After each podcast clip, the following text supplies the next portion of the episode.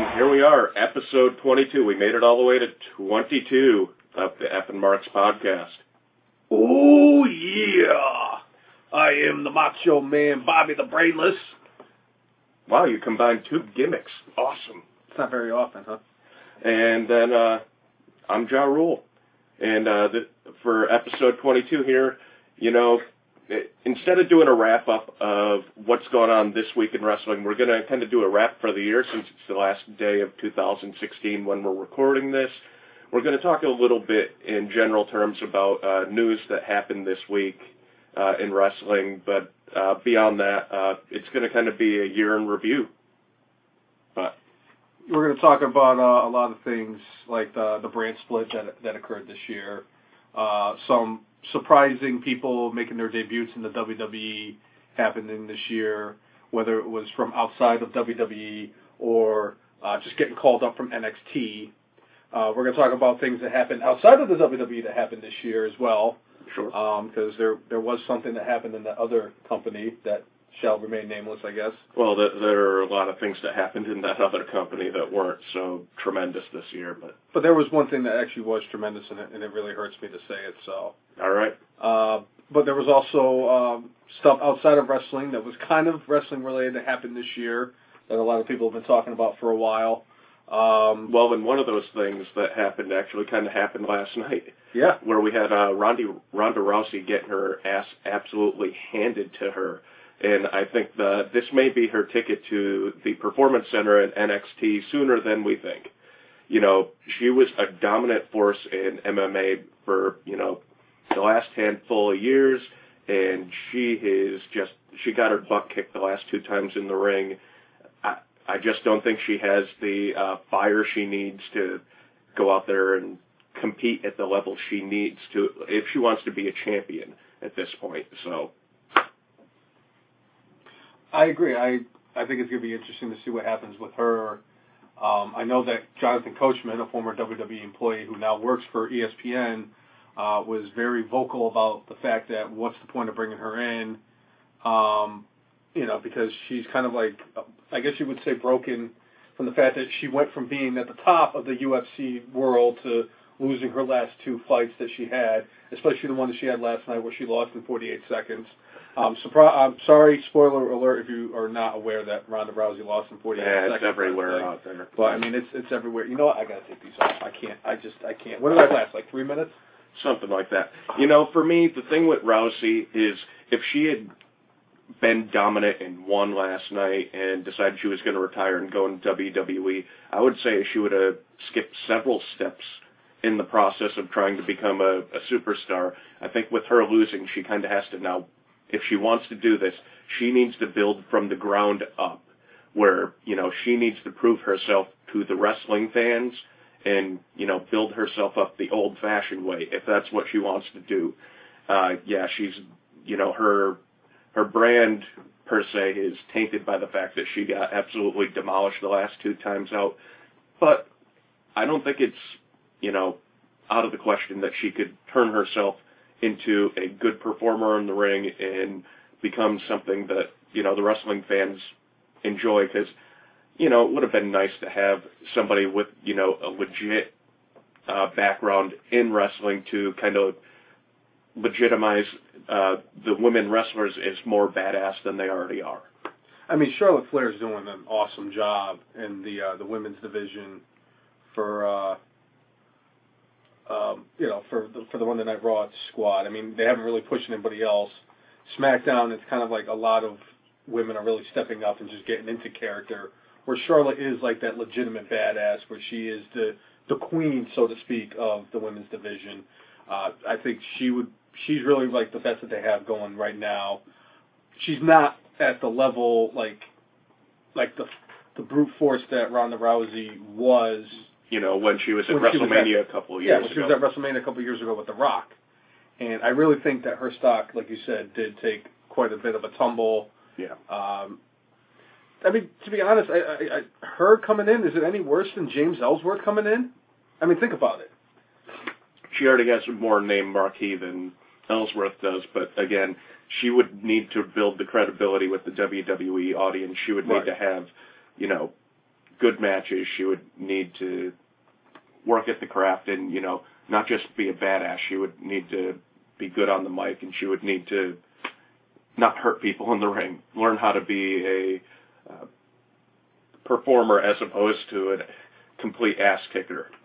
Her thing is is that if she's not going to continue her UFC career, and it doesn't really look like it's going to happen, where she's going to re, uh, continue, either she's going to have to go to either WWE or she's going to have to become a movie star.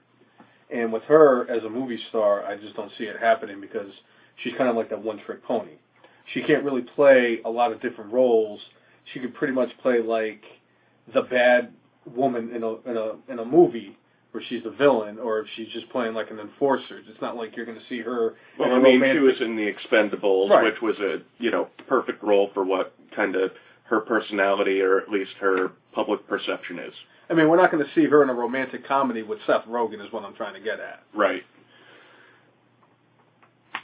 You know, it, it'll be interesting to see what happens with her, but you know, I, and this will be probably a weird comparison for people, but you know, Ronda Rousey and the way you know her career has gone lately, it kind of reminds me of kind of the decline of Mike Tyson. Mike Tyson was just this badass who absolutely mutilated everybody out there, and towards the end of his career, you know, he was still punching hard and he was, you know, having kind of the fights were more or less enjoyable, but you know, Tyson has said, you know, since he's retired, he was like, you know, my heart wasn't in it. I, you know, I needed money, but I I did not have the killer instinct that I had when I was in my young 20s.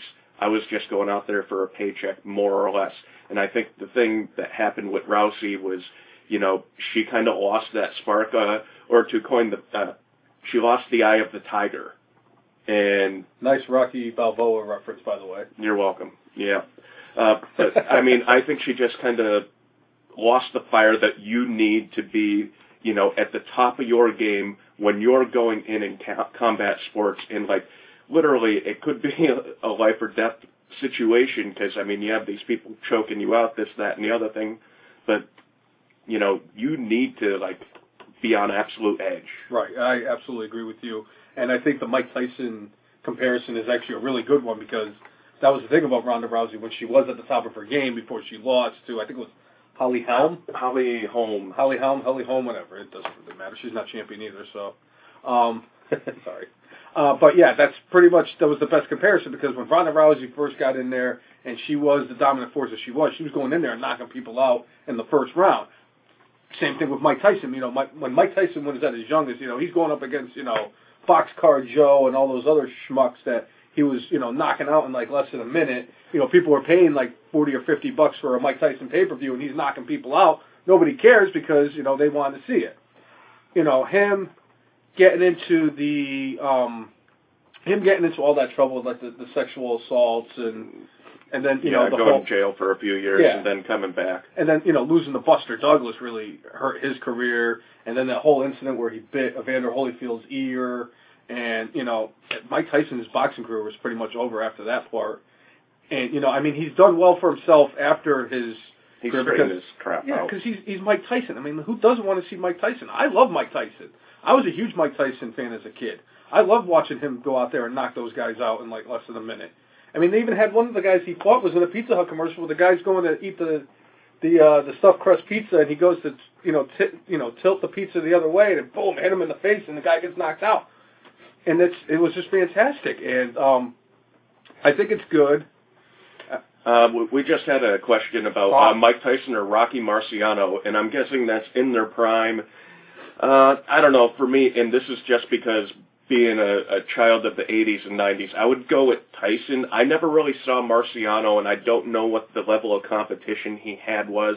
But Tyson at his best, which I would say when he went against Michael Spinks, who many considered like they're like, when, oh, this is the first true test to go against Mike Tyson, and he obliterated him in a minute, minute and a half.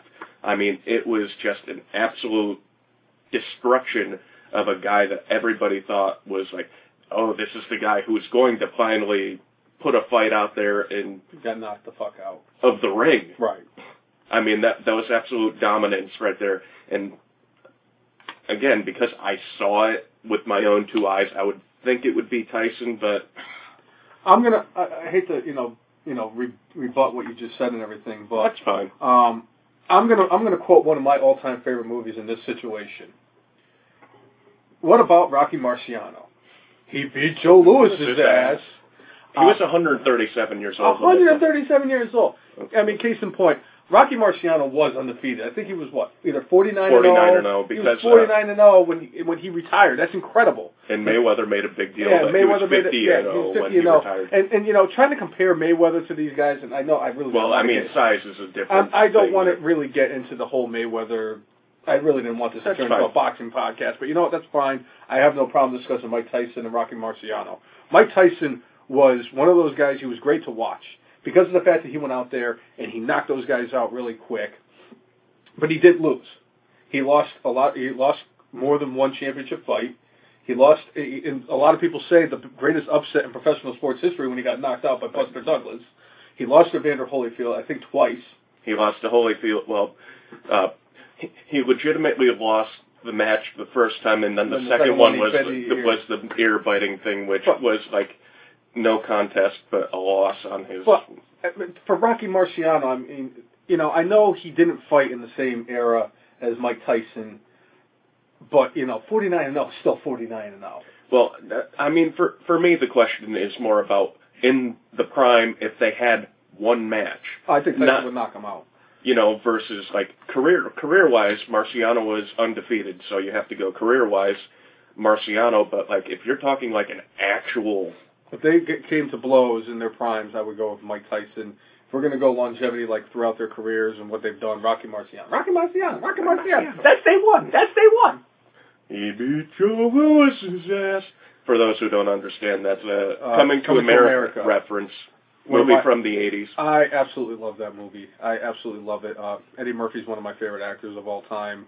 Uh, very rarely does he come out with a bad movie, except for like in the last, The last 10, 10, 15 years. years. Yeah. Uh, Eddie Murphy. For people who don't know Eddie Murphy that well, Eddie Murphy in the 80s and 90s is what I guess you could say Kevin Hart is now, and what Dave Chappelle was at the beginning of the 2000s, Uh, something like that. or even like Martin Lawrence, I would say pro- Kevin Hart is probably the best Yeah. comparison because they were both comedians that got it. I mean, granted, got it. Was yeah. So and Murphy just got to a different level Right. than everybody else. But um, all right, so if we're gonna somehow round this back into uh, professional wrestling in some Oh, way, shape, or form, Well, I mean, we could round it into professional wrestling, but I did bring up something else that happened in 2016. No, I, I, I agree with you on that one. SI Strangler. Kevin Hart doesn't hold a candle to Eddie Murphy. I'm just I'm looking at it from just as an example of. I understand. I mean, yeah, that's kind of There- hard. there- well, I mean. Eddie Murphy was the number one actor in the world for about a decade. Kevin Hart is not the number one no. you know, actor in the it was a bad world, example. but uh, Kevin, I- I don't think it's a bad example. It's just uh, when you're thinking about comedic actors, who, who's the first person that really comes to mind right now? Right now, Kevin Hart, unfortunately. Uh, I mean, there are people out there like Will Ferrell, but Will Ferrell is not. No, Anything more like like that. a Saturday Night Live guy. He didn't Yeah, but, like uh, a stand-up comedian. When I think of Eddie Murphy, I think of a guy who started out as a stand-up comedian who then made it into Hollywood as an actor. I, He was on Saturday Night Live, guess. By the way, Uh, That's that's fine. All right, fine. You win that one. Uh, you, maybe I'll just sit out this this podcast. Um, but yeah, I agree. Maybe Kevin Hart doesn't. no, he's not in the That's, same. that's also very true. Uh, People don't know what you're. I'm sorry. Uh, they brought up the fact that Will Ferrell isn't black as either. Um, that's another good comparison. Um, that's I hate to say that's the way that people describe it. I mean, there's really nobody now that really stands out as somebody who was a who was a comic who became one of the top actors Uh, in the profession. All right, I'm going to round this back to wrestling. Okay. We'll take a guy who started off in something else and ended up the number one actor in the world, The Rock. The Rock is currently the number one actor as far as grossing for movies in the world. Wow, I, I completely forgot about that happening this year.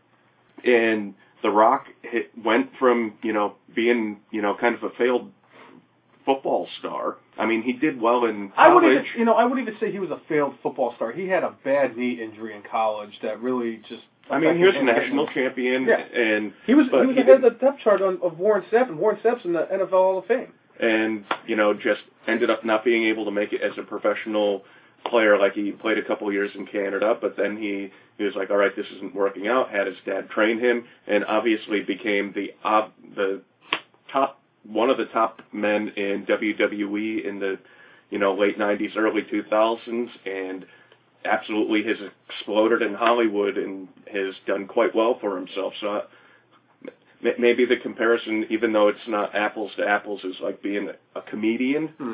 But you know, kind of coming from here and then, Starting from the bottom and then ending up here. Yeah, I, I see that. so we'll go with that, right?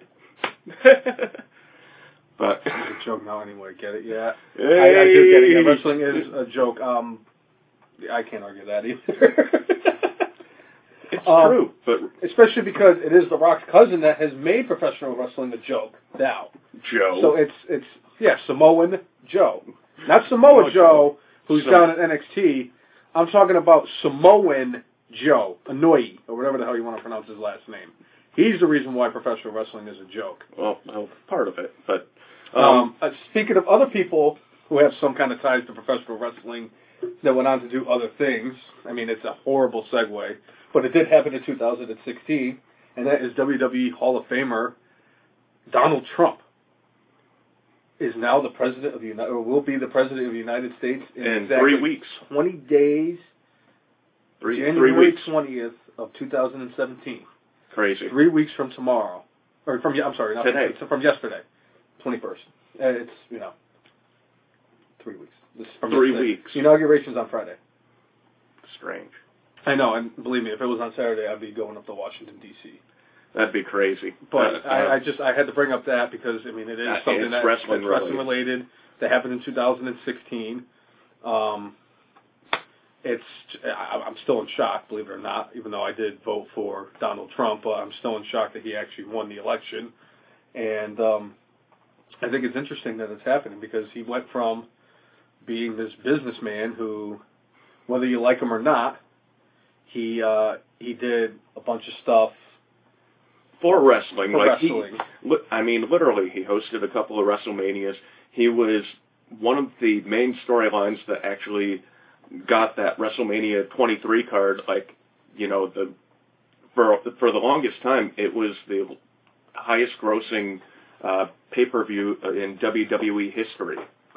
So, you know, it, Donald Trump did a lot of good for the wrestling business, and you know, it's interesting now that he's going to be our president, and we have a WWE Hall of Famer as president, and we have a former WWE executive who's going to be running the Small Business Bureau under the Trump administration as well, as Vince McMahon's wife Linda will be running that. yeah, I think that's an incredible addition to Donald Trump's uh, cabinet and everything. So, um, thanks for the love on Twitter. There, we appreciate that. or Podbean or wherever it's coming from, one or the other. No, that's on Twitter. oh, is it on Twitter? Yeah, we- we're we're get, we're getting uh, kisses and hugs. It's tremendous.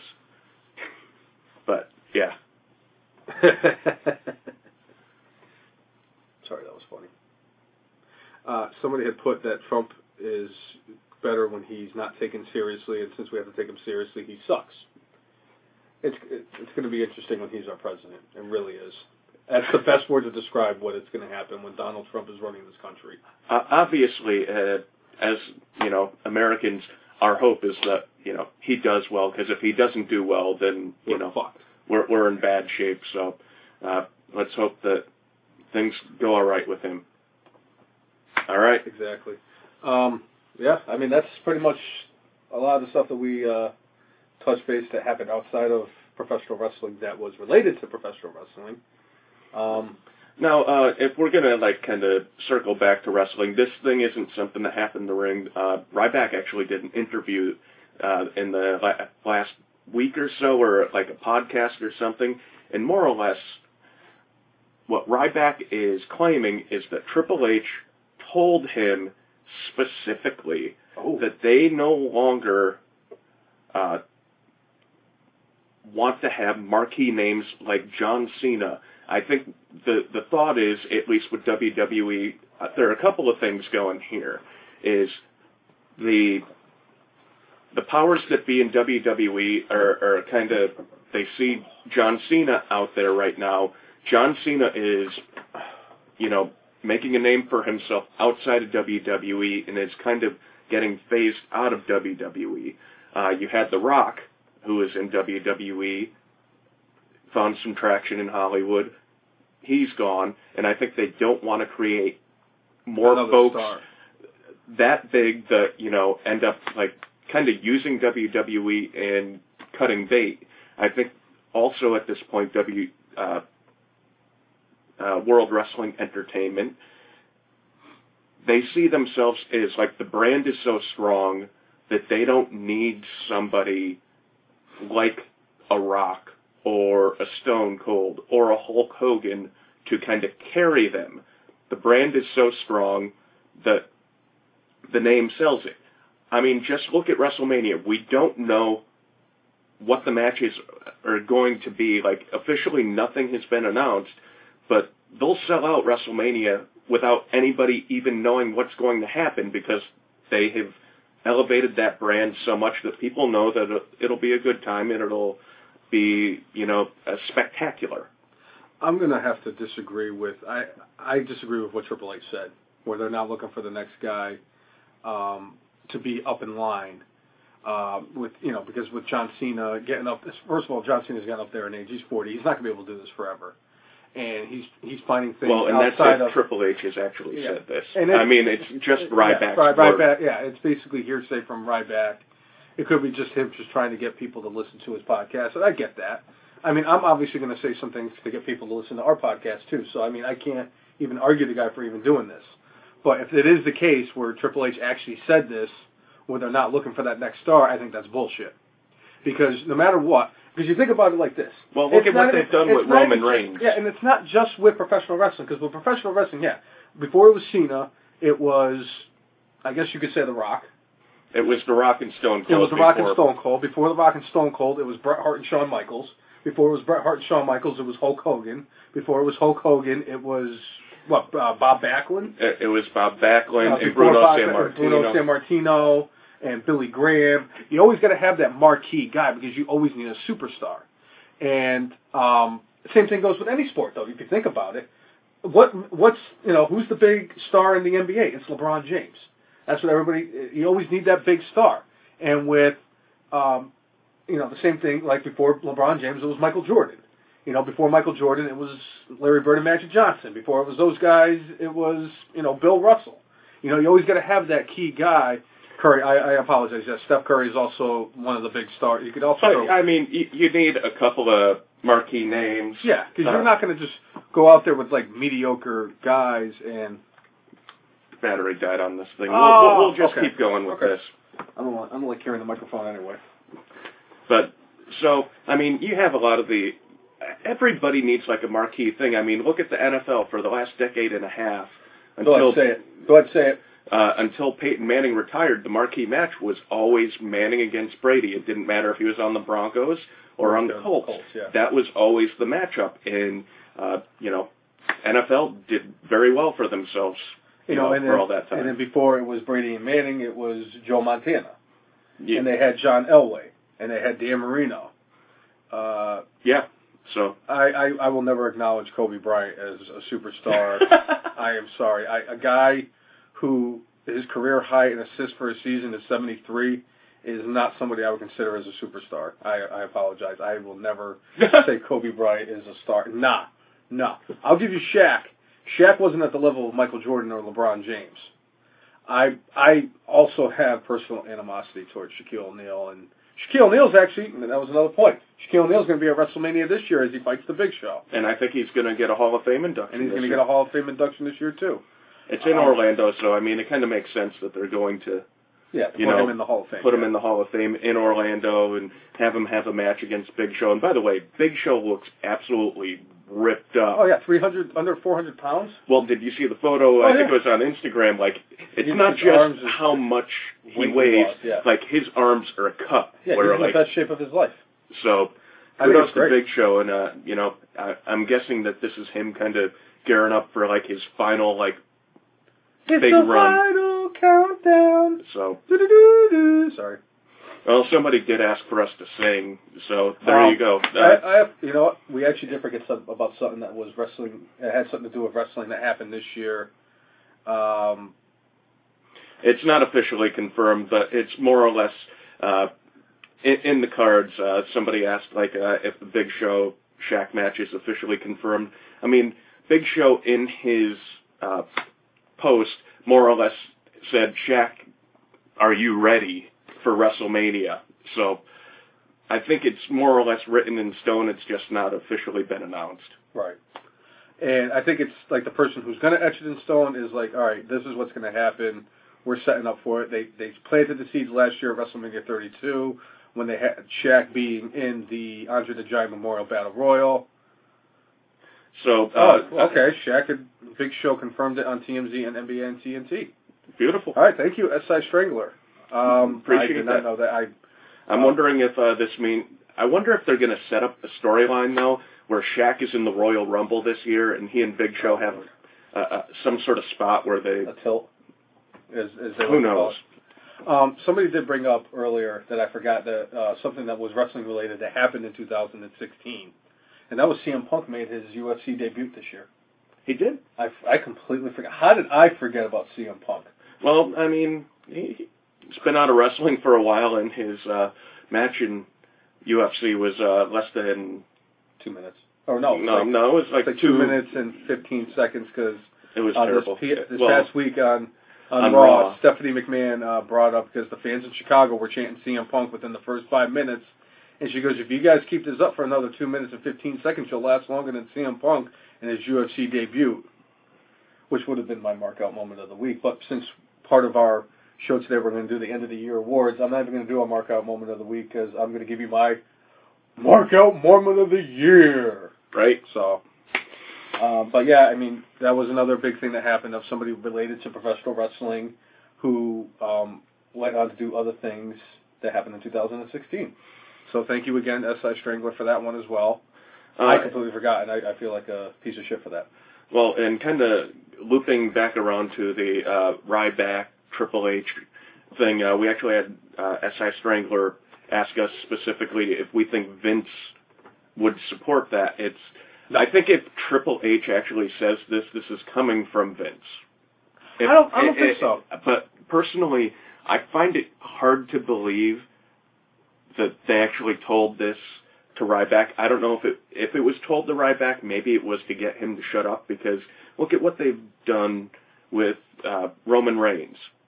They're trying to turn him into the new John Cena, and hey, whether you like it or not, that's what they're trying to do. So if they didn't want a marquee name, I'm gonna smack your eyes straight.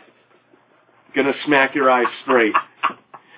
Whether you like it or not, though, they tried to push that guy to the moon this year. Obviously, it still hasn't worked.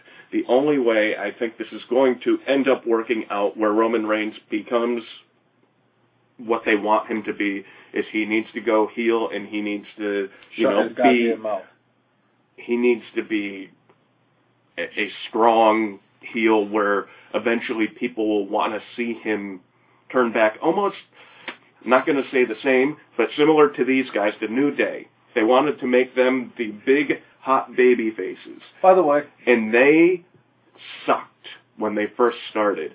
And you know the crowd was booing them right away. And what did these guys do? They turned it around by turning them heel and making them be dicks to everybody. And it was just it was perfect for them. And by the time like they were being dicks to everybody and everybody started getting entertained by the different shit that they were doing then all of a sudden New Day became a cool thing, and basically without changing much of what they were doing, Yep. became faces again.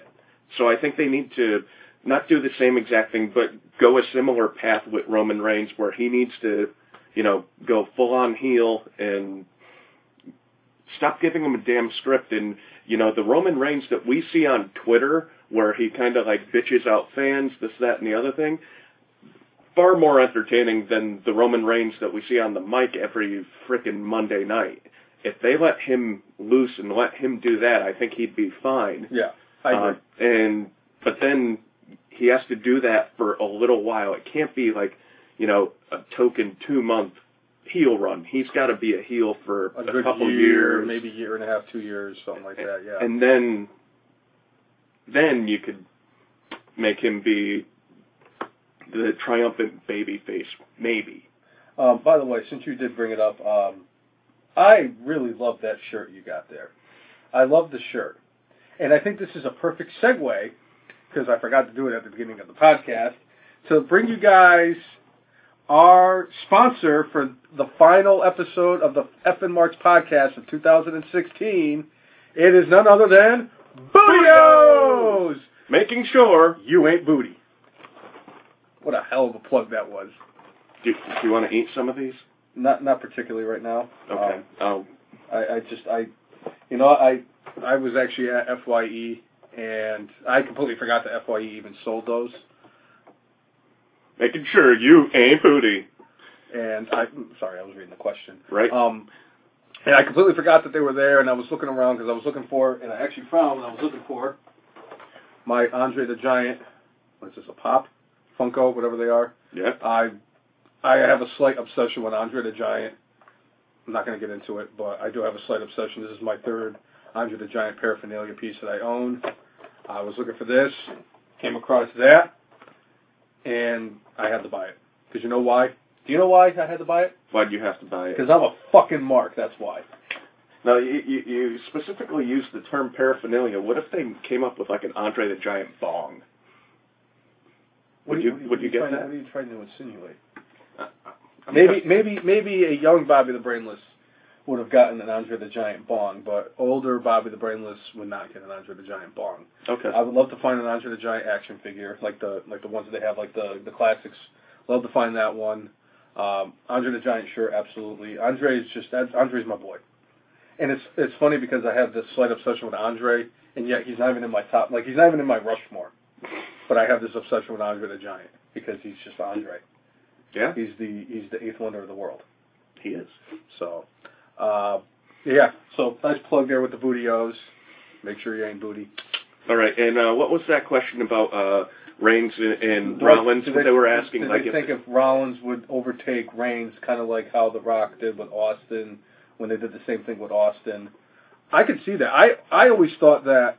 I can't really say that.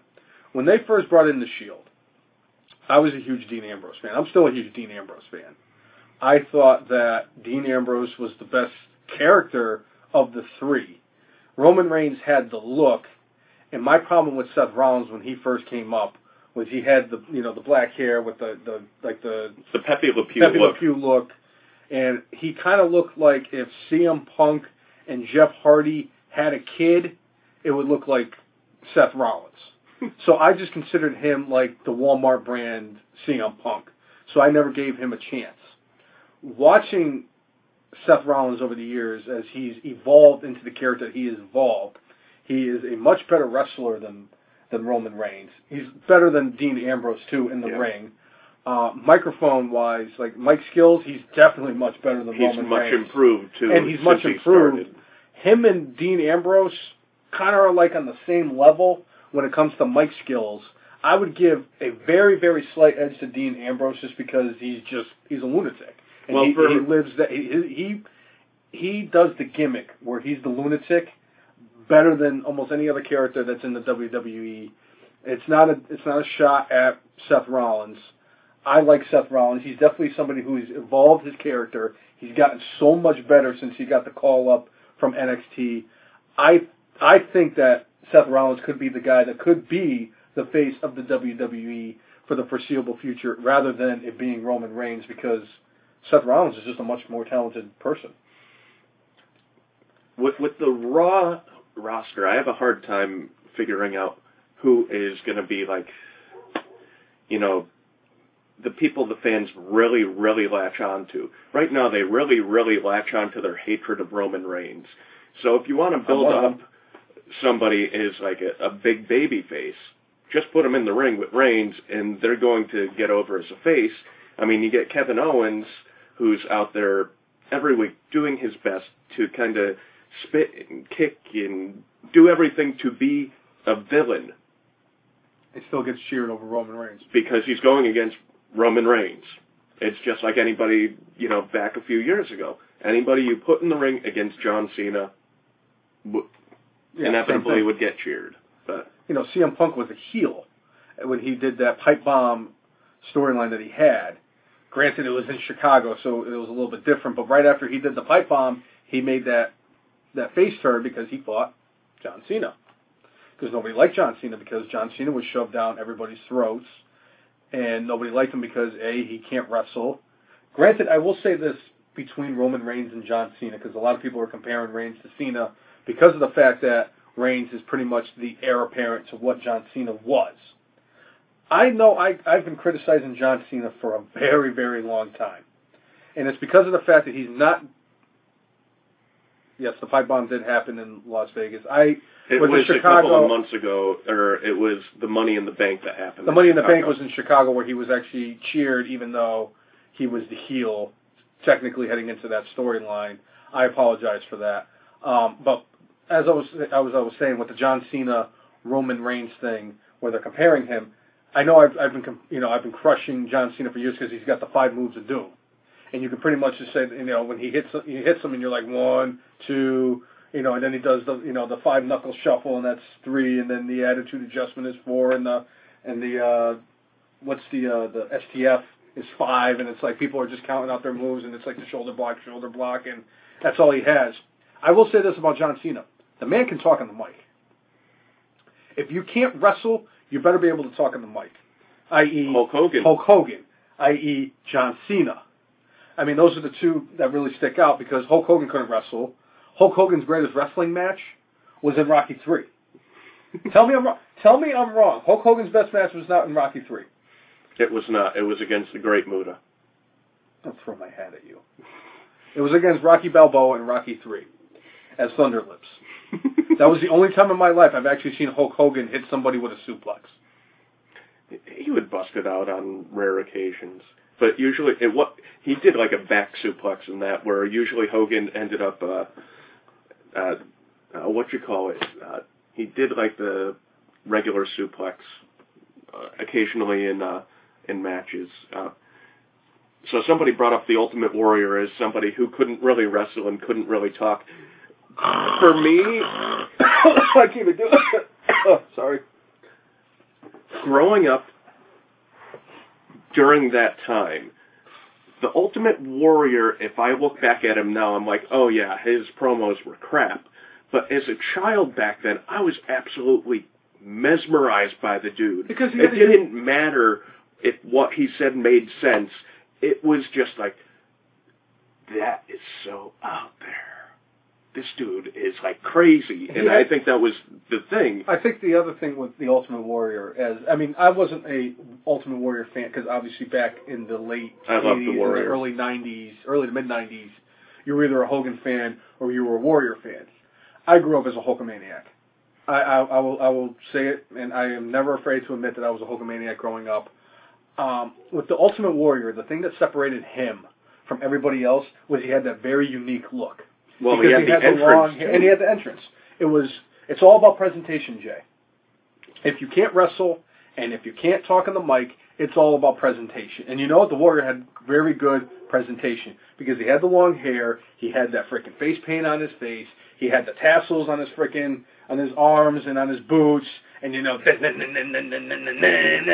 then he would just like beeline into the ring because I'm convinced he did like three lines of coke before he went out to the ring and then you know he would shake the ropes and everything. Yeah, that's what it was all about. It's all about presentation, especially in professional wrestling. and he did have, you know, when the the spotlight was shining on him, he did have some good matches. I mean, not that it's you know a wrestling classic, but like his match against Hogan at WrestleMania six, you know, that was a very solid match. His match against Macho uh, Macho Man at seven. WrestleMania seven, that that was match. the match of the night. Yeah, That absolutely. that was, I mean, How many how many elbow drops did the Macho Man? It was like five or six. Five. It was Five. Five. It was the Five. Um, yeah, that was a great match. The fact that Macho Man hit him with five elbow drops and he still kicked out. And you know his finishing move wasn't that bad. The gorilla press, and he would just Yeah. slam him. They would run off the ropes and splash on top of him. Yeah, I, I might not have been a Warrior fan, but I know the Ultimate Warrior. Uh, I just think that I mean, he had a I good mean- match against Rick Rude uh, at SummerSlam. They had the cage match for the title. m- one of my all-time favorite Warrior matches was when he fought uh, the Honky Tonk Man for the title. This dude loves squash matches. and that How dare you 88. say that? How could you say that? Well, let's see. You I mean, there was love that match. I mean, it was King Kong Bundy at WrestleMania one against Special Delivery Jones. It was Kane beating Chaco Guerrero and, Chaco. in like nine Chaco seconds Taco for the, Guerrero. for the for the ECW title. Uh, I think it was WrestleMania 26 or 27. Does it really matter? It was the ECW title. Um, then one of my all-time favorite matches was, and I know a lot of people said it was one of the worst matches in in that year or in WrestleMania history was when Sheamus beat Daniel Bryan in 18 seconds for the World Heavyweight title. But yes, I it. love squash matches. That's why I was I'm a huge fan of Braun Strowman before Braun Strowman became this guy where he's got the storyline. That's why I loved Ryback when he was there. When I was growing up in wrestling, every week on Saturday you would get that show, uh, you know, Saturday morning what main event I think it was called. Uh, well, there was Superstars and there was Wrestling Challenge. wrestling, one of those, and every single week, you know, you would get like an earthquake going up against like Ludwig Borga, or you would get like the Mountie going up against uh, Tito Santana. You would get some decent matches, but every once in a while they would There throw would be like one a- man game it against be- Barry Horowitz. against Barry Horowitz, or he would go up against, or some, you know, uh, the the Red Rooster would go up against uh, Damian Demento, or you would have the Mono Rick Martel versus Tony DeVito, or the Brooklyn Brawler, or you know, uh, you know, Hulk just- Hogan versus Iron Mike Sharpe. yeah, you know, you just had these random people that came out there, and that's what I grew up on, and I love that shit because you got those two minute squash matches. I, I just love squash matches. That's all. That's why I was a huge fan of Ryback when they first brought him in because they were great. You know, he would take out all these local competitors. It'd be one guy. It would be two guys. One week he fought three guys, and then he would go up into like the lower card guys. In fact, when they had Monday Night Raw at the XL Center in Hartford, I actually tweeted at the WWE and said, "Hey, if you're looking for somebody to fight Ryback, I'll I'll take a you know a shell shock for one night. You don't even have to pay me. Just give me my 15 seconds of fame. I, I would have done it better than James Ellsworth. I didn't even have to cut a promo. and I would have been better than James Ellsworth. I'd be like, I'm just here to get my ass kicked, and that would have been it. I just love squash matches.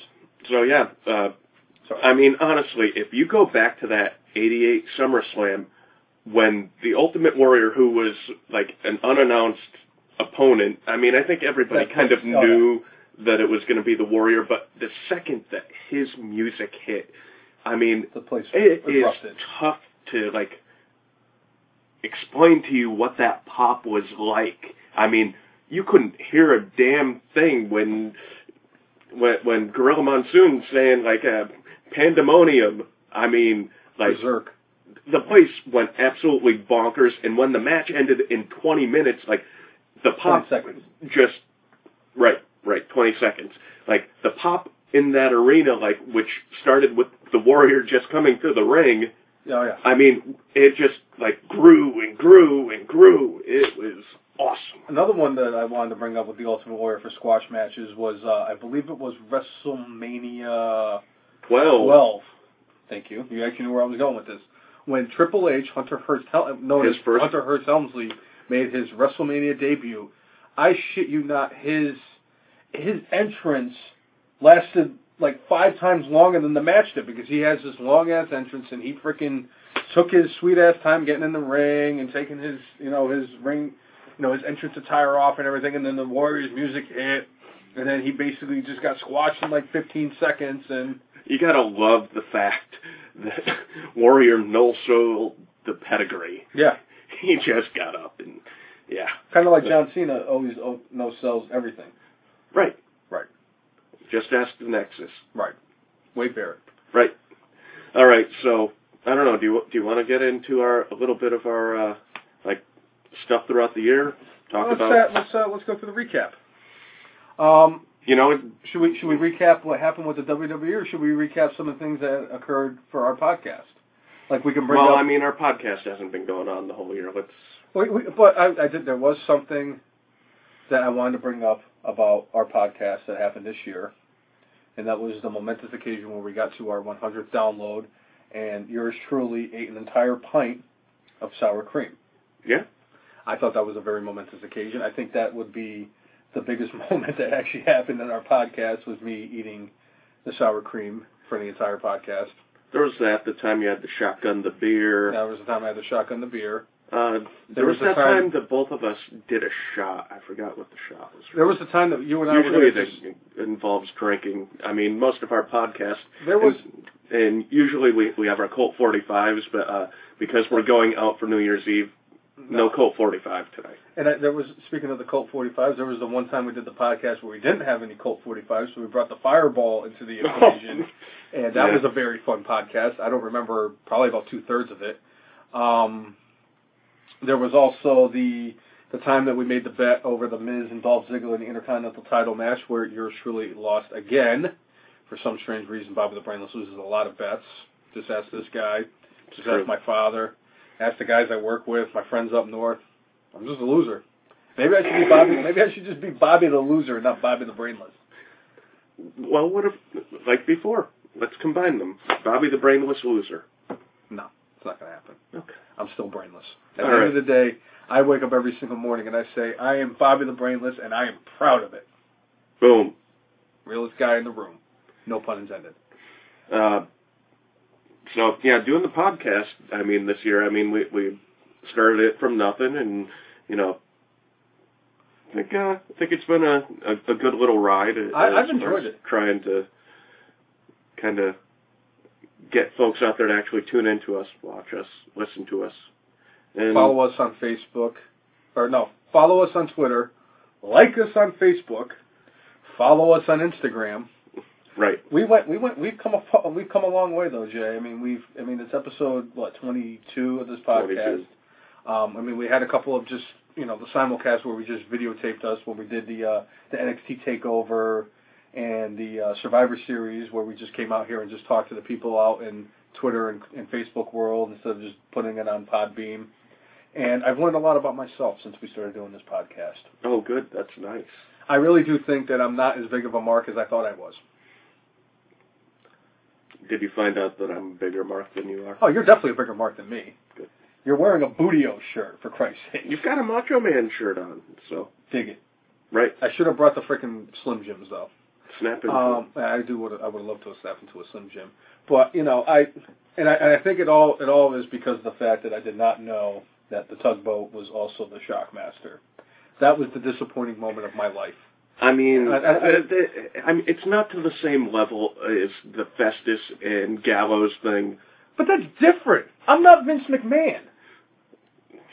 I'm not the guy so- who's paying the paychecks. I, you know, Vince McMahon not knowing that Festus and Luke Gallows were the same person is a lot worse than me not knowing that Tugboat was the Shockmaster. Allegedly. Specifically because of the fact that I actually saw the Tugboat at Big Time Wrestling probably about three years ago when Rob Van Dam was the, the the main attraction of, where I thought that Hacksaw Jim Duggan was the janitor, and um, you know if I had known now That if could I be a had not, gimmick now for if him. I had known then that Tugboat was the Shockmaster, I would have made more of an attempt to get my picture taken with the Shockmaster. But because I didn't, because I didn't even know that Hacksaw Jim Duggan was actually Hacksaw Jim Duggan, I actually have to. I wonder if I actually just should just revoke my mark card because I'm just not as big of a mark as I claim to be. No, you you just need to work harder at it. That's all. That's all. We'll go with that.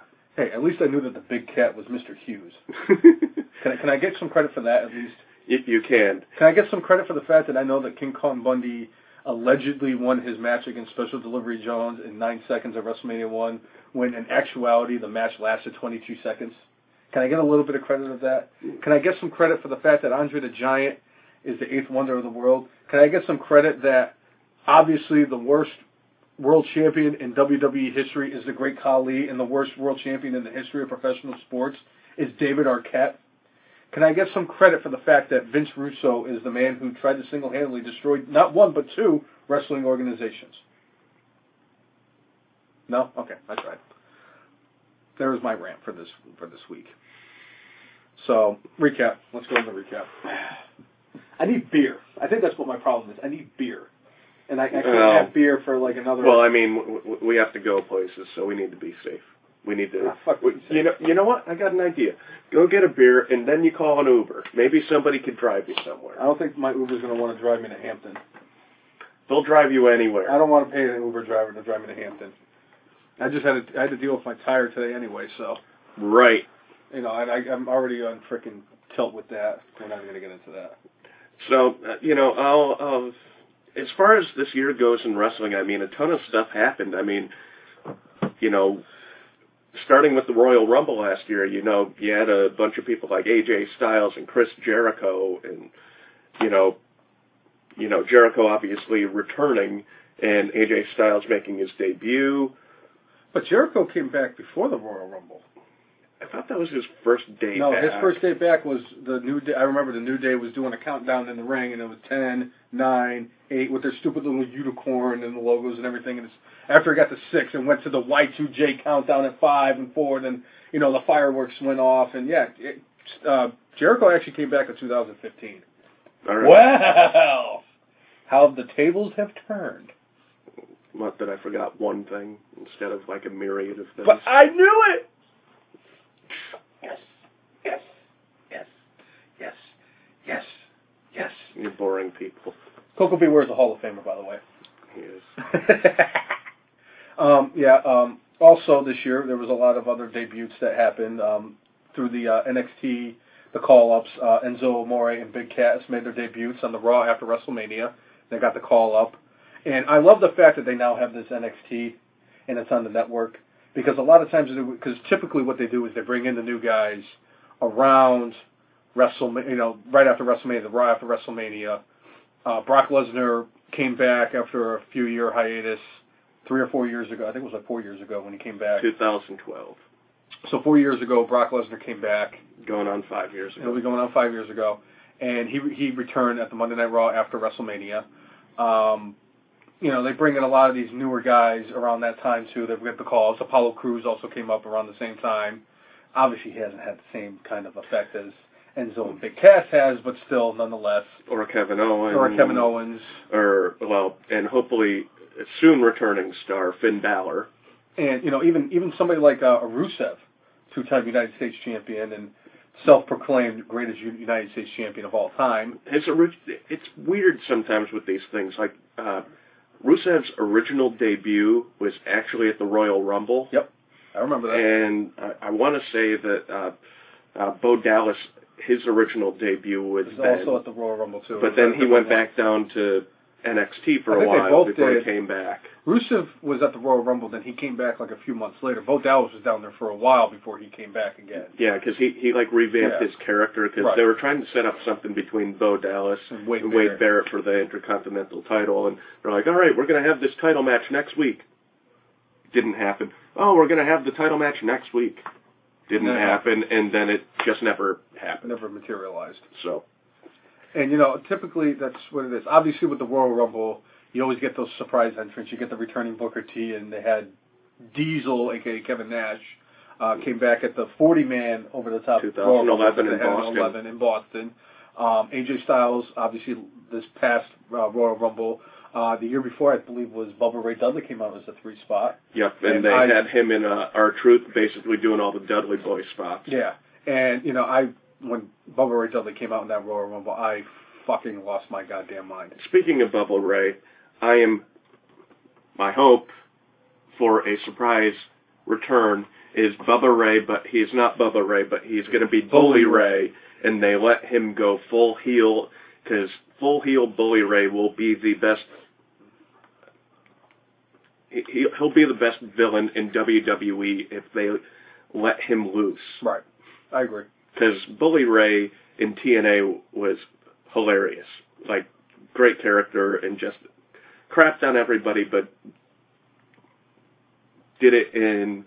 Uh, it, TNA is not a, a PG product, but like you know, he wasn't telling somebody to go f themselves. Right. He, you know, they could make it work in a PG world where he's a bully, and I know that WWE has the like be a star thing, but that could be part of the Oh, come on, storyline. have to be the star thing where they do the anti-bullying ads, and they got Baron Corbin picking fights with a guy who's literally half his size. And you got Ryback who's going backstage and beating up people that are in catering and But- dumping soup on their heads. And But you put that like into that. the storyline. right. But I just, I mean, just, I mean, I could see Bully Ray doing it on a on a on a PG level. I mean, I could give you a, a great example of somebody doing something like that on a PG level. Sir, I announce my intentions on interfering with your match and delivering a thrashing to you, good sir. That's how you do it on a PG level. You Well, go Jack not Gallagher. bullying. That's going Jack Gallagher on somebody's ass. That's not a bully. That's somebody just announcing his intentions to destroy somebody.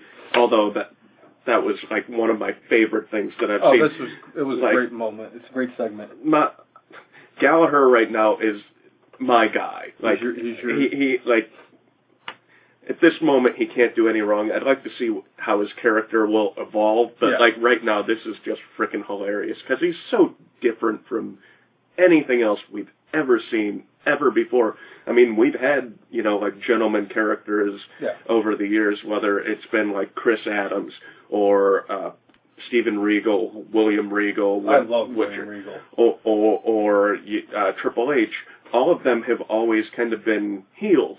Yeah. Where this time It's Jack Gallagher. for the extraordinary gentleman who's a face, and instead of you know you know being a snob about things, he's just being proper.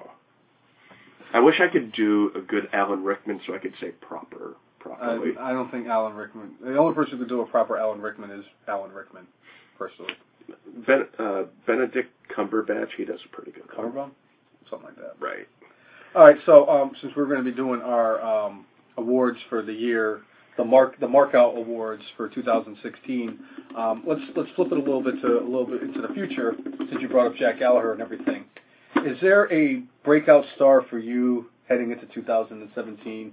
Somebody you could see really, you know, make a name for themselves that hasn't really established themselves yet. It could be somebody who's in the heavyweight division. It could be somebody who's returning. It could be somebody in the cruiserweight division, somebody in the women's division, maybe somebody who's in NXT that can make the jump to the main roster. Is there a breakout star for you, Ja Rule, for 2017?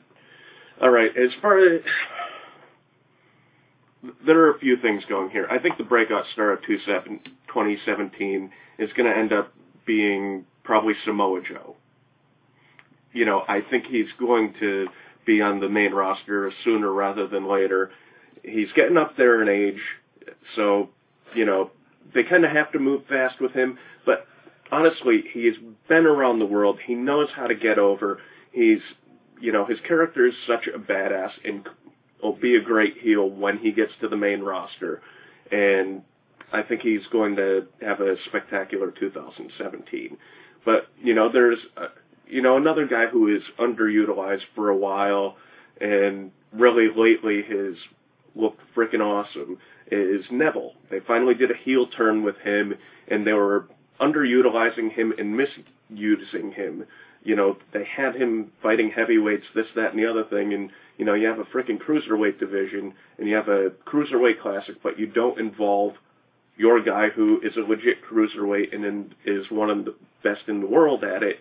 But you know, uh, his character as a face was so bland and boring. Like, I understand, like, hey, the man that gravity forgot that that's fantastic. He does a lot of moves nobody else can do and nobody else has seen. So yeah, that that's great and everything, but outside of that, what was his character? A Keebler Elf. Now he is a mad elf. And Ernie is pissed. but the thing is, I I dig so far what they've been doing with his character. Now I don't dig the fact that this week they had him beat Rich Swann in a non-title match. They should have built up something and had it be a title match and you know they're straining the credibility of this you know cruiserweight championship every time that you know you either flip flop the title every couple of weeks or if you have your champion losing non-title matches which they've I think they've done that like three or four times already and cruiserweight title's only a few months old freaking bull crap but I like what they're doing with Neville, um, but I think Samoa Joe is going to be the the, the breakout star, you know, for 2017. I think a guy like Nakamura could have a good 2017. Um, and his call up to the main roster, it, I think, will be coming at some point. I don't know if he and Joe are going to come up at the same time. I don't know if they're going to be on the same brand.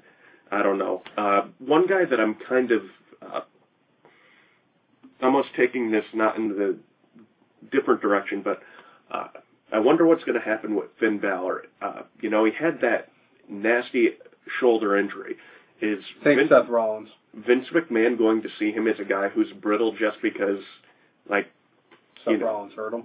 Seth Rollins hurt him, and does that mean Vince is going to lose faith in him? I hope not. I mean, I am so I, WrestleMania with the demon entrance. Oh, it's going to be off the hook. It's it's going to be incredible, and I hope that they don't do anything to ruin that. Um, and another guy, I don't know how high he's going to get this year, but I, I Bobby Roode, I think, is going to be our next NXT champion, and I would love to see him up at the main roster at some point. But you know, I think this year he'll probably spend most of the year at least in NXT, and maybe maybe he'll do a spot here or there where he shows up. Like the Andre the Giant Memorial Battle Royal. Something like that. Right. Um, but yeah, overall Samoa Joe would be the guy. I like all those choices. I really do. Um, you definitely went with a few more superstars than I thought. Maybe you know one, maybe two. I could you know from you. Uh, personally, for me, there's two guys that really stick out for me as my opinions of who will be the breakout stars of uh, 2017. Um, one guy for me, I've been actually a fan of his since he broke up from the faction he was with, and that's Braun Strowman. I think that Braun Strowman is going to be a guy that's going to have a monster, no pun intended, a monster 2017. He's my pick to win the Royal Rumble as of right now. I think he's going to end up winning the Royal Rumble. If he wins the Royal Rumble, I could see him fighting somebody like Roman Reigns at WrestleMania for the title. I think Roman, I think that Braun Strowman's going to have a monster year this year. He's the guy that's definitely going to step up. He needs to maybe develop a little bit better with his character. But the fact that he's just this giant enforcer that just goes out there and beats the holy hell out of people, and how Mick Foley says he's not a wrestler, he doesn't care about anything, he's just a monster and just wants to hurt people. I, that's why I'm going to go with Braun Strowman as my superstar or my breakout superstar for 2017. And another guy that I'm a huge fan of that is going to also be a breakout star for 2017 for Bobby the Brainless is Cedric Alexander. That kid is just, I mean, you look up the definition of talented in the dictionary, there's a picture of that kid in there. I think that the sky is the limit with him. He's one of those guys, he lost 20 pounds to get into the Cruiserweight Classic. Yeah. That speaks volumes for him. So easily he could put that weight back on if he didn't want to be in the cruiserweight division anymore. He's talented enough to carry him his own against some of the other guys, like a like going up against like a Kevin Owens or a Sami Zayn or a Seth Rollins. And I could see in I don't know, maybe I don't know about this year. It wouldn't surprise me if it did happen this year, but I could see Cedric Alexander eventually winning the Universal Championship. The thing with Alexander, I mean, even in that NXT uh, house show that we went to, he doesn't need to say anything, but he just has this like charisma about him. Yeah. Where like he walks into the room and there's something different with it.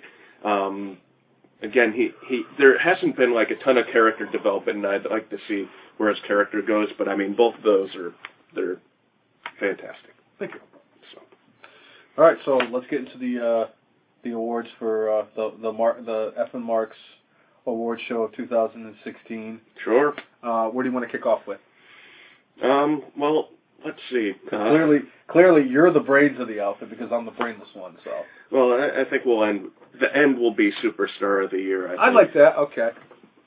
Let's All right. Uh, how about match of the year? What what what do you have going for match of the year? I, for me, match of the year, the one match for 2016 that stuck out the most was Team DIY versus the Revival at NXT Takeover in Toronto, the two out of three falls match for the NXT Tag Team Championships.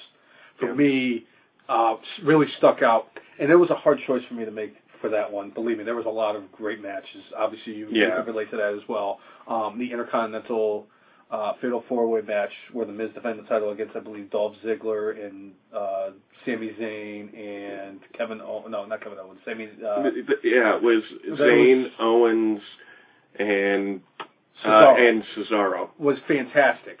I love that match. Um, that was another one of my favorites from this year. Um, another match that really stuck out was also with The Miz, but it was when The Miz and Dolph Ziggler fought for the Intercontinental Championship. The one where Dolph Ziggler actually won the Yeah. title. That one was another one that was up for consideration. But honest to goodness, you put a gun to my head, and not to discount Samoa Joe and Shinsuke Nakamura, Or, Or or I mean, or a ton of Zayn matches yeah, this year. Sami Zayn Zayn, and Nakamura. was definitely uh, something that stuck out for me too. Sami Zayn against Kevin Owens at Battleground, the one where they got a standing ovation in the middle of the match. Yeah. I mean, there were a ton of like a lot of great matches, Matches. but for me, the match that stuck out the most was the Revival versus Team DIY at NXT Takeover in Toronto. Well, you know, and for me, like when I was trying to figure this out, obviously the match, the mechanics of what they're doing means something. But there also has to be a storyline there, and like that match with the revival and DIY, they built the storyline, you know, over like DIY just not being able to get over the hump. They lost to the revival to like I think it was a knee bar in the takeover before, Yep. and they built that into the storyline of their two out of three falls match. And Because you thought that like, oh, he's gonna tap again. Yep. Johnny Wrestling's gonna tap again, and but they built that into your brain, and they, you know, really paid it off at the end. That was one I was thinking about putting in there, you know, but I didn't go with that. But it was an excellent match. Oh, A lot of great matches this year. And honestly, like there were there are probably like ten of them that I I could have been like, you know, that one. Yeah. Like you know, for me the the one kind of critique I would have of like Zayn and Nakamura, there wasn't really a storyline. It was just a hell of a match. oh yeah, And but like the Zayn Kevin Owens match, that had a hell of a story. I mean, That had a literally, story. you could say that that story's been going on for over a decade because they're best friends. they're best friends, and they built the storyline around the fact that they were best friends. And then once they both got into NXT, Kevin Owens turned on him immediately because he wanted to, you know, do what was best for his family. And him and Zayn had this blood feud. I mean, one of my favorite things to watch was, you know, both of them grabbing each other by the back of the head and just Yeah. like 5,000 miles an hour. I don't know how the heck. You, you know, you look at a guy like Kevin Owens, and he obviously he doesn't look like he's in shape, but obviously he is because you know he's going out there having 30 minute matches and what have you. So I think he only does cardio. I don't know if he goes to the weight room or if he just works on his legs and covers up his legs so you can't tell that Yeah. his legs are all jacked up. He gives people like me, because I'm kind of built like Kevin Owens, like false hope. Right. I mean, I can't. I don't think I could go out there and have a 30 minute match. I don't even think I could last 30 seconds in the ring with Braun Strowman, but that's neither here nor there. But my match of the year, and you mentioned it, Dolph and Miz. The thing with this is, Like you know, more with the storyline. It was the storyline that they built up with this. Dolph kept on losing, kept on losing, so much so that he's like, you know what? If I can't win, I'm putting my career on the line. And we've seen these storylines so often in WWE, and the payoff always is the guy leaves town. Yep. Whether it was Shawn Michaels against The Undertaker at WrestleMania 26, Whether it was uh, the Macho Man, Man. Randy Savage against the Ultimate Warrior at WrestleMania 7. and like they did such a good job making you think like this is the end for Dolph. And the near falls, this, that, and the other thing that happened in that match, the storytelling they did in the match, and like you know, you got a guy like Miz who really like to me was like the comeback star of the year. Is like the brand split benefited him Oh, so much, and he's he elevated his game and he elevated the intercontinental title to a level and you know he's been such a good heel and was such a dick to Dolph Ziggler having his wife with him has really added to Miz's package as uh, part of his presentation. Yep. uh, Of you know, nice reference, by the way. but Go ahead, I'm you know, kind of added to what he does, where sometimes he uses her as a way to win. Not all the time, because he did beat Dolph cleanly a couple of times, but in this match, you know, they took all of that stuff that they had kind of cooked into this thing and took us on a hell of a ride and it was a phenomenal match where the crowd just absolutely was eating everything up, every near fall, and in the end, you know, you had the big payoff with Dolph winning. Now the crap that happened after that, where I mean, he lost the title like a month later, nah. But again, Miz is on such a roll. I I I understand why they put the title back on him and what have you, but like the only downfall to that match was that they didn't put it on last Yeah, I at agree. that pay per view. I agree, and obviously they they were going up against the presidential debate. 'cause I think that was the last night Yeah, it was the of the debate presidential debate, so they didn't want they to put had that. That was the one where the uh, triple threat main event went on first. Yes, I remember that. So I- they should have put that match on last. Instead, they had the the Wyatt against uh, Orton match, Right. which Isn't the worst thing in the world considering Bray Wyatt deserves more of a opportunity. Um, and, just a, a small aside, Wyatt family losing the tag team titles to the American Alpha this week. isn't- how about that for 2016? American Alpha win, or, you know, was the NXT Tag Team Champions at the beginning of 2016, and they close out 2016 with the SmackDown Tag Team Championships. I think they had a great 2016. They could be one of the breakout uh, performers of 2017. And I can even throw in the Miz Yeah. as a breakout performer of 2017 because I think that the Intercontinental title is not where he's going to be kind of capping off his career at this point. I can see another world title reign in his future because if anybody in the company right now who's been busting their ass to evolve, taking it to the next level. he definitely deserves it. He, I was, Between the stuff on Talking Smack, Yep. the thing with Renee Young a couple of weeks ago, that mm-hmm. they've been kind of incorporating so much of like real life stuff into the stories. I still don't know whether or not she knew, and if she didn't, like, I, I'm sure if she didn't know, Yeah. like, they probably talked to each other after, hey, I'm just trying to get heat and blah blah blah. But like, it, it's been fantastic. I agree.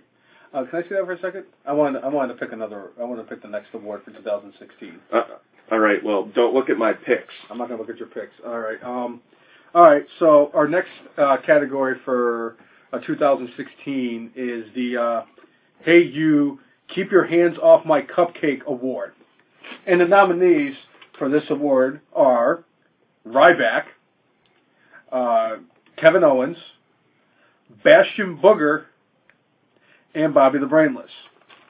And Jay, by unanimous decision, the winner of the Hey You Keep Your Hands Off My Cupcake award goes to Kevin Owens. Captain Cupcake himself. Unfortunately, Kevin Owens isn't here to accept his award, so And we can't tweet to him his award. I can't even tweet to him that he actually won his award. So I wanted to take this opportunity to accept the award on behalf of Kevin Owens, I wish um, I had an actual physical cupcake or or like a cupcake trophy and stuff. And I, I just would like to say uh, this is a tremendous reward for Kevin Owens. I think that this award for him is the biggest award that he has won, or his biggest accomplishment for 2016. Um, I like.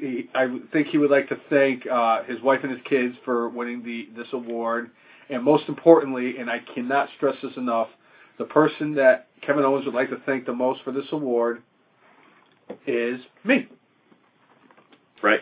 That's why he and I would I appreciate you um, naming me in your acceptance speech, Kevin Owens, for winning the Hey You Keep Your Hands Off My Cupcake Award. So uh, well deserved, Kevin. Congratulations. Um, if you get a chance, you know, tweet at either our account at the F underscore N marks, or you could just tweet at me personally at Rappin' Robbo. Oh wait, that's right, you can't do that either because I blocked you, fucker. But yeah, I wanted. To, I, I just I thought that that was a great award that we could have you know capped off Oh, 2016. um, I, I do feel bad for Bastion Booger.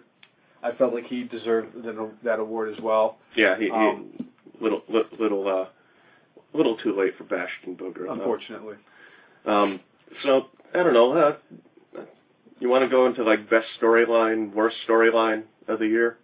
best best storyline of the year. Can we count the uh, the brand split as a storyline? Why not? No, I got a better storyline than that.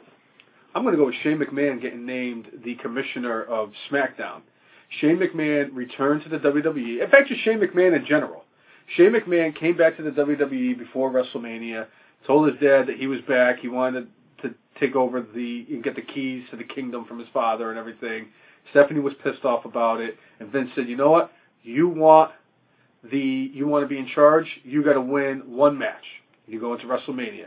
All you have to do is beat the Undertaker." Fought him in a Hell in a Cell. Put a A plus match, another match that I'm sorry that we didn't even consider. I I should have even considered for the match of the year because that was that was a hell of a match. You know, the thing with uh, that match for me was like I think that match overperformed expectations. Like when I look, I've watched the match a couple of times Yeah. back, and it's like it's good. It just wasn't to the level of the other guys. I mean, they had a they did a pretty decent story with it, and but you know, Shane falling off the cage. Everybody's going to remember Shane jumping off the cage. So I you know just the whole thing with that. Um, obviously he lost to the Undertaker at WrestleMania, but yet he still got named commissioner of SmackDown, and Shane McMahon is doing wonders with SmackDown, which leads me to this point. This week, the last week of 2016, SmackDown beat Raw in ratings. for the first time in A very, long time, very long time. So kudos to Shane McMahon and his Daniel general Bryan. manager Daniel Bryan, obviously uh, WWE World Champion AJ Styles, John Cena, Dean Ambrose, uh, American Alpha, The Miz, Dolph Ziggler. You guys all deserve it. You know, I, I applaud you guys for having having you know finishing off 2016 very strong. Uh, but Shane McMahon is my best storyline of the year. Um, Sure. Do you want to do yours, or do you want me to tell you what my worst storyline of the year? I'm going to do my best storyline of the year because I think it's going to lead into your worst. Good. For me, just because of how out there it is, Broken Matt Hardy. Ooh. Broken Matt Hardy for me is my best storyline of the year because literally you're taking a guy who's well established. I know you weren't a big fan of his Fuck, I hated him. work, but a well established guy who basically I, I'm not even going to say did a 180. He went into like a fourth or fifth dimension. He created an entire freaking universe, an entire world, and like literally does nothing out of character. He went on like Chris Jericho's podcast. I think he went on Jim Ross's podcast and was completely in the broken Matt Hardy character the entire time. And, you know, he's built like like he's got uh, Señor Benjamin, who's his gardener. In real life, it's you know his father-in-law, but literally built this absolutely nutty character that is. I mean, we've seen so many things in professional wrestling, but we've never seen anything like this. Yeah, there's been some stupid crap associated with it, but like in general, the storyline and, and the kind of world and character he built, to me, arc wise, is like one of the greatest things in professional wrestling that's happened, at least in my view. You know? I know that you thought that I was actually going to go with Broken Matt Hardy as my worst storyline of the year. I disagree with that. I actually think that, that finally it took him like three and a half bajillion years, but Matt Hardy finally found something that he can go with that he threw on the wall and it stuck. I actually enjoy the broken Matt Hardy character. I always thought that Matt Hardy was a tool. There's no sugarcoating it. I always thought he was a tool. When he was with Lita and she left him, I couldn't have been happier in about anything in my entire life. Every time Matt Hardy lost the match, I was happy. Every time he got his ass kicked, I was happy. I've had wrestling video games for the PS2 and the P, or not the PS, the PS3 and the Wii, and I've always had Matt Hardy, and I've beaten the living hell out of Matt Hardy. I'm convinced that if what I did to Matt Hardy in video games was real life, he would have been dead at least 17 times. Seriously. I, I think there was one that I actually hit him with 14 straight con-chair-tos. So I really just could not stand Matt Hardy. I never liked this, his gimmick. He was just like this big giant doofus. He had the worst fucking entrance song. He had the worst fucking entrance. Like just you know the way he went to, to the ring and everything. He looked like he was just like this big dumb fuck. He kind of makes he makes he makes you know broken or before broken Matt Hardy. Matt Hardy used to look like what Eli Manning looks like after he throws an interception. That was Matt Uh, you know, he did this stupid thing. The broken Matt Hardy thing is is actually fantastic. I'm glad he found something. Doesn't mean I like him, but I'm glad that he found something that works. All right. So, what is your worst storyline of the year? I am going to channel my inner Sean O, and I'm going with this one. James fucking Ellsworth is the worst storyline, not only of this year, but it is the worst storyline that the WWE has come up with since the Katie Vick storyline that they had back in the early 2000s. That's how bad the James Ellsworth thing. It was a nice little thing at the beginning when they brought in Braun Strowman to do all these squash matches against the local competitors. I thought it was kind of funny that they let you know some of them have like some mic time at the beginning of the match, or they would give them an entrance or what have you. And you know it was fine. Then they brought him out on SmackDown. He was supposed to be AJ Styles' surprise tag team partner, and on his way to the ring, he got, and he got attacked by the Miz, which I marked out for, by the way. And then the Miz became his tag team partner. But this whole thing where Ellsworth is constantly beating AJ Styles in non-title matches, and he had that one where he was for the title, and he, I think he won by disqualification, or he lost by Yeah. disqualification, or he's three and zero against AJ Styles. So clearly he won by disqualification, and you know, the fact that he cost Dean Ambrose the title at TLC, and then he got absolutely obliterated by AJ Styles when they finally had their title match. This whole James Ellsworth thing is the worst storyline of the year, and it's not even close. As much as I was thinking about putting that on my list, Oh, I can't wait to hear it then. If you got something completely different, I've I got something completely different. I, I think you're going to enjoy this too. Please tell me this is going to be good. I, I can't wait for this. Worst storyline of the year is the Roman Reigns Rise of Power. The idea of this storyline, and the reason why, to me, this is the worst storyline, is they're trying to build him up to be the next Superman. But but he he's not just a good guy. He's not a bad guy. He's he's the- the guy. But the thing is, they're trying to build him up to be the babyface superhero. They were trying to do everything in their power from, you know, basically the time that he, uh, they had the, what ended up being a triple threat match against Brock Lesnar, trying everything in their power to get him to be over as the good guy, babyface that everybody loves.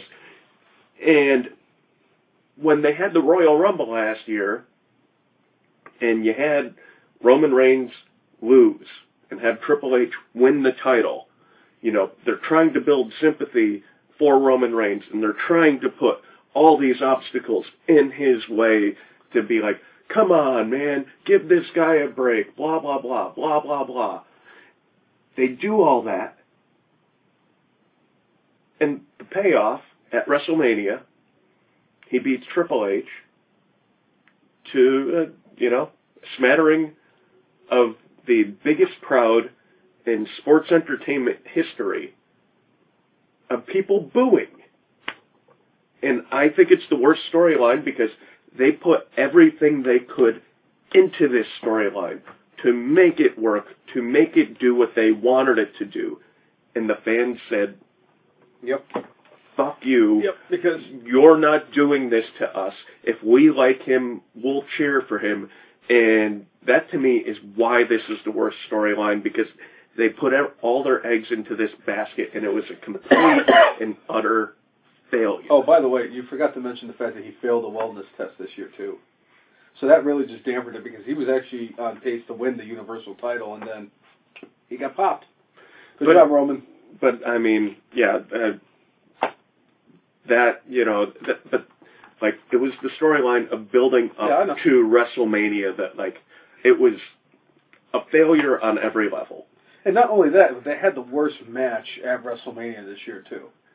I didn't think their match was bad. I think that for for me the crowd was so amped up from that Hell in a Cell match that it's hard to like once the crowd gets so invested in that on top of the fact that WrestleMania this year was almost 6 hours long. I mean, they tried to put that little thing with the Rock and the Br- and the Wyatt family in between to kind of be it out, something to put something in between that Hell in a Cell match and the main event, but like the main event ended up, you know, it took him and Triple H three quarters of the match to get the crowd even mildly into what was going on. And I mean, part of that again was fatigue from being an all day event, fatigue from seeing the crap that Shane and The Undertaker did, and I didn't think it was a terrible match. It just nothing about that did what they wanted it to. Yep. And that's why I think it's the worst storyline that they had all year. I can't argue that. And you know what? I actually thought you were going to go somewhere completely different than that. So kudos to you for actually throwing me a curveball there. But uh, you know that that, that was I mean, come on. I mean, it's not like the WWE has ever done anything stupid before. right, right. All right, what's the next award on our agenda? Um, you want to go with tag team of the year? We can go tag team of the year. Let's let's go with tag team of the year. How about you kick this one off then? You know, as much as I don't want to be the guy that said, "Well, they had the tag team titles the whole year," I'm going to have to go with the New Day. Uh, you know, part of me in my brain, like, it, you know, because this isn't necessarily just guys who, you know, have held titles for a long time. To to me, you know, I'm a fucking wrestling fan, and the wrestling fan in me wanted wanted to say Enzo and Big Cass. You can't teach that. And I was like, you know what? New Day for most of the year for me was entertaining as hell. They took what was a gimmick that was failing, turned it around, made it into something positive. With the box of cereal and the T-shirts and the freaking unicorn hats, and I definitely would never buy one of those. But Sorry. literally, like, they took a bad gimmick, And they made it work, and you know, as much uh, of right now to me, it's gotten a bit stale. Uh, you know, there were glimpses on Monday of them kind of doing new things, which I'm glad to see. And if they're going to continue as a team, they need to keep on evolving as far as that goes. If they're going to break them up soon, you know, I guess we'll see what happens. But for me, New Day Tag Team of the Year. That's a very good choice. I mean, obviously you went with the chalk in that one, and Yeah. I've seen you betting at horse racing, so that doesn't surprise me that you bet the chalk in this one. I would politely disagree. Oh, that, I mean, there's nothing wrong with that choice. Them being the tag team champions and breaking Demolition's record this year warrants them to be the tag team of the year. I mean, literally, they were the tag team champions the entire year except for the last, you know, week, two weeks. right. So for me, I'm going to think a little bit more outside the box. Sure. I know that you could go with the New Day, you could go with Enzo and Big Cass, you can go with the Revival, um, you can go with uh, Anderson and Gallows because they also returned to WWE this I think I know where you're going. I'm going to go with the Ascension. I'm just kidding, man. I'm not going with the Ascension as my tag team of the year. Do you want to know who my tag team of the year is? And you're going to love this pick too. I think I know who it is. I'm going with Broken Matt Hardy and Brother Nero Really? as tag team of the year. They have redefined their characters with the whole Broken Matt Hardy thing. He developed a character. There was still that Jeff Hardy. They had a little exchange at the at the Hardy compound, and then Jeff Hardy became Brother Nero. Brother Nero. I can't even do it like he can, but um, I think it's excellent. They won the, the, the TNA Tag Team Championships.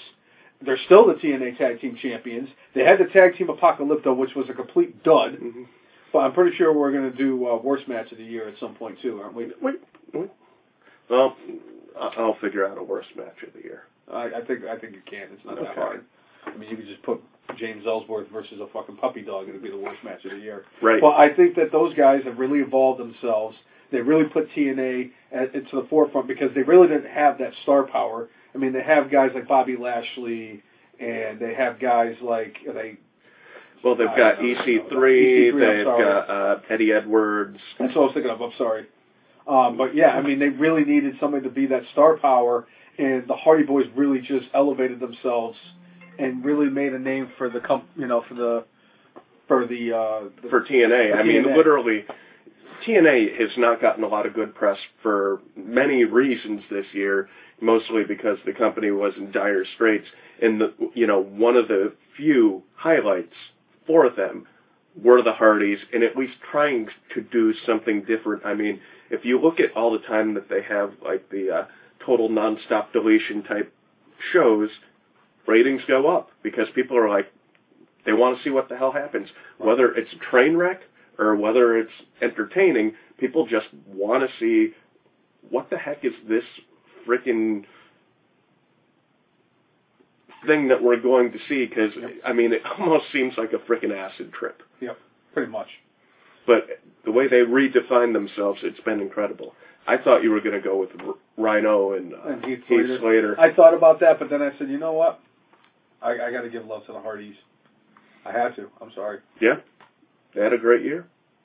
So I actually. I have another. I actually have another. Uh, let's Oh, see oh. here. I got another uh, category that we're going to go discuss here. Um, in our next category for uh, the 2016 F and Marks Award Show, uh, the category is the wettest hair category, and the nominees are Rusev, Razor Ramon, Roman Reigns, and Kurt Angle. And the winner of the Wettest Hair Award for the and Marks Award Show is Roman Reigns, he's got the wettest hair. So I, I I don't really have an award for Roman Reigns, and I really don't want to hear his acceptance speech. So you know I'm not even going to send it to him. Uh, I don't even think he can even put together a feasible. you, you- know what? The Roman Reigns would probably give you. Like Roman Reigns only has a few different facial expressions he does on TV. One of which he does this thing where he looks. He's supposed to look like he's disgusted, but it looks like he just smelled a bad fart. Yep. I think that's what the face he would give now. It'd be like, That's a, that's a hell. Of, I mean, that's a hell of an accomplishment. I mean, he, you know, and everybody thought that Roman Reigns wasn't going to win an award on our award show tonight. And you know, I proved them all wrong. Roman Reigns, congratulations, man. he was You also know, in the worst storyline of the year too. worst storyline of the year. You're gonna, you're gonna. I guess he's gonna. He, that's two awards for him then. So you know, you know, it's it's only gonna get better for him. Maybe he can make some clean sweeps. Maybe he'll win a few more awards tonight. You And you never know. In the words of Kevin Garnett, anything's possible. Yeah. We still have Superstar of the Year. We have superstar of the year. Uh, all right, uh, uh, all right. So we'll get back to like a category. What was Oh, wrong with my category? Your category was fine. We're gonna get back to. Oh, Uh, actual stuff that happened in 2006. Okay. Oh, oh, and, and you know what? Uh, we'll go with ADHD right here for a moment. You mentioned Kurt Angle. Kurt Angle actually this week came out and said that he only has two more independent bookings and he's going back to WWE. I don't know what this means. I don't know if this means that uh, Angle's showing up at the Rumble or if he's showing up the night after WrestleMania. Either way, I, I hope to see Angle back in WWE in whatever role because Yep. you know what? Angle is one of those dudes. He worked as a, a comedic performer. He works as an ass kicker, and he could still go in the ring. Like, yeah, he's older, and I think you know you have to pick your spots with him at this point because you know he can't go on a full WWE uh, traveling schedule. But Right. if you pick and choose, similar to what they They do with Lesnar. You know, I think he he'll he could still go in the ring and still entertain. I, I would like to see him on TV at least more often than we see Brock, even if it's in a non-physical role. Right. So I agree, and I would love to see when he returns. I think it's interesting. His last two independent shows, his opponents are former WWE superstars Alberto Del Rio, aka Alberto El Patron, and Cody. aka Stardust, aka Dash and Cody Rhodes, aka um, Cody Rhodes. Cody Rhodes. yeah, that's what we'll go with. All right, so uh, another category: best villain of the year. Ooh, Best I like that one. Villain. Uh, for me, uh, this one was kind of easy for me. I went with Kevin Owens because, like, there. I guess there are a couple of guys that could be uh, villains, like top level villains.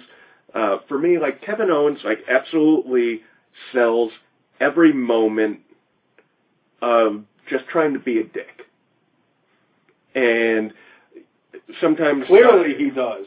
well, I mean, he did We, block we, us. we, we, I mean, we found out firsthand that Kevin Owens could be a freaking dick. Well, and that's the thing that against our podcast, he was the biggest villain for us. You know. I, I, you know, I want you to finish up, and then I'm going to ask a, a question to our Facebook and Twitter peoples. Sure. So let I want you to finish your, your, your case for Kevin Owens as the biggest heel. But basically, Owens is a throwback heel. He does not necessarily try to do things to get popular. Um, he says things to incite the crowd, and you know, a lot of times he'll come out to cheers, but by the within 30 seconds, he could flip the crowd just like that. Yep. He's just really good at what he does, and you know, we were one of the folks that cheered him, and within 30 seconds, he flipped the switch with us, and he blocked us because we made fun of him about it looked like we he had the look of somebody who stole his cupcake. But, like, bad. But the thing is, I think on screen as a character, I mean, I just remember specifically they had right before they had the, the fatal four way with him and Cesaro and, and uh, was it we mentioned it before and I'm already blanking. Was it Rollins and and Miz? Anyway, that the four other guys in the fatal four way for the Sami Zayn, Cesaro, Oh, yeah, there you go. And Kevin Owens. I mean, one of my favorite moments of the year was when they teamed up, uh, Miz and Kevin Owens a- as a team player against the, the other two, uh, and I think it was on SmackDown, which would be very appropriate. Oh, but like, literally, when the teams were made, Kevin Owens just starts yelling at the top of his lungs, "Oh my God, he's the worst one! He's the worst one in the match!" Uh, But like, absolutely berating the Miz because I don't think uh, Miz had gone like full heel, full. Right. But like, it was just like a funny moment. But like, he was being a heel and being a dick. Right. So I'll go Kevin Owens. Fair enough. And I just want to ask you, people in Twitter land and people in Facebook world, what do you think would get the deserve to be um, warranting of a blocking on Twitter? Would it be telling Kevin Owens that he has a look on his face like somebody stole his cupcake? Would it be uh, Neville and constantly getting badgered about being a Keebler elf, Looking like a Keebler elf. looking like a Keebler elf, and having somebody tweet about him working in the hollowed out trees and all that stuff?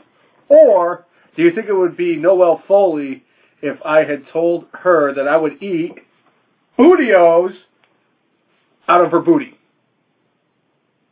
That's I'm, I'm just curious And, because and we only got blocked by one. we only got blocked by one of them. And, and to be honest, you actually thought that we were going to get blocked by Noelle Foley too, and I'm really Yeah. surprised she didn't block us. But I'm sure that she's heard worse things from fans, either tweeting or you know commenting on her Instagram or on her Facebook or whatever.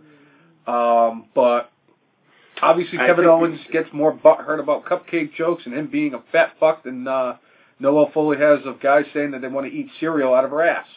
So clearly, there's something wrong with this picture. Either Noelle Foley has a much thicker skin than Kevin Owens, or Kevin Owens is just a bigger bitch than Noelle Foley. right.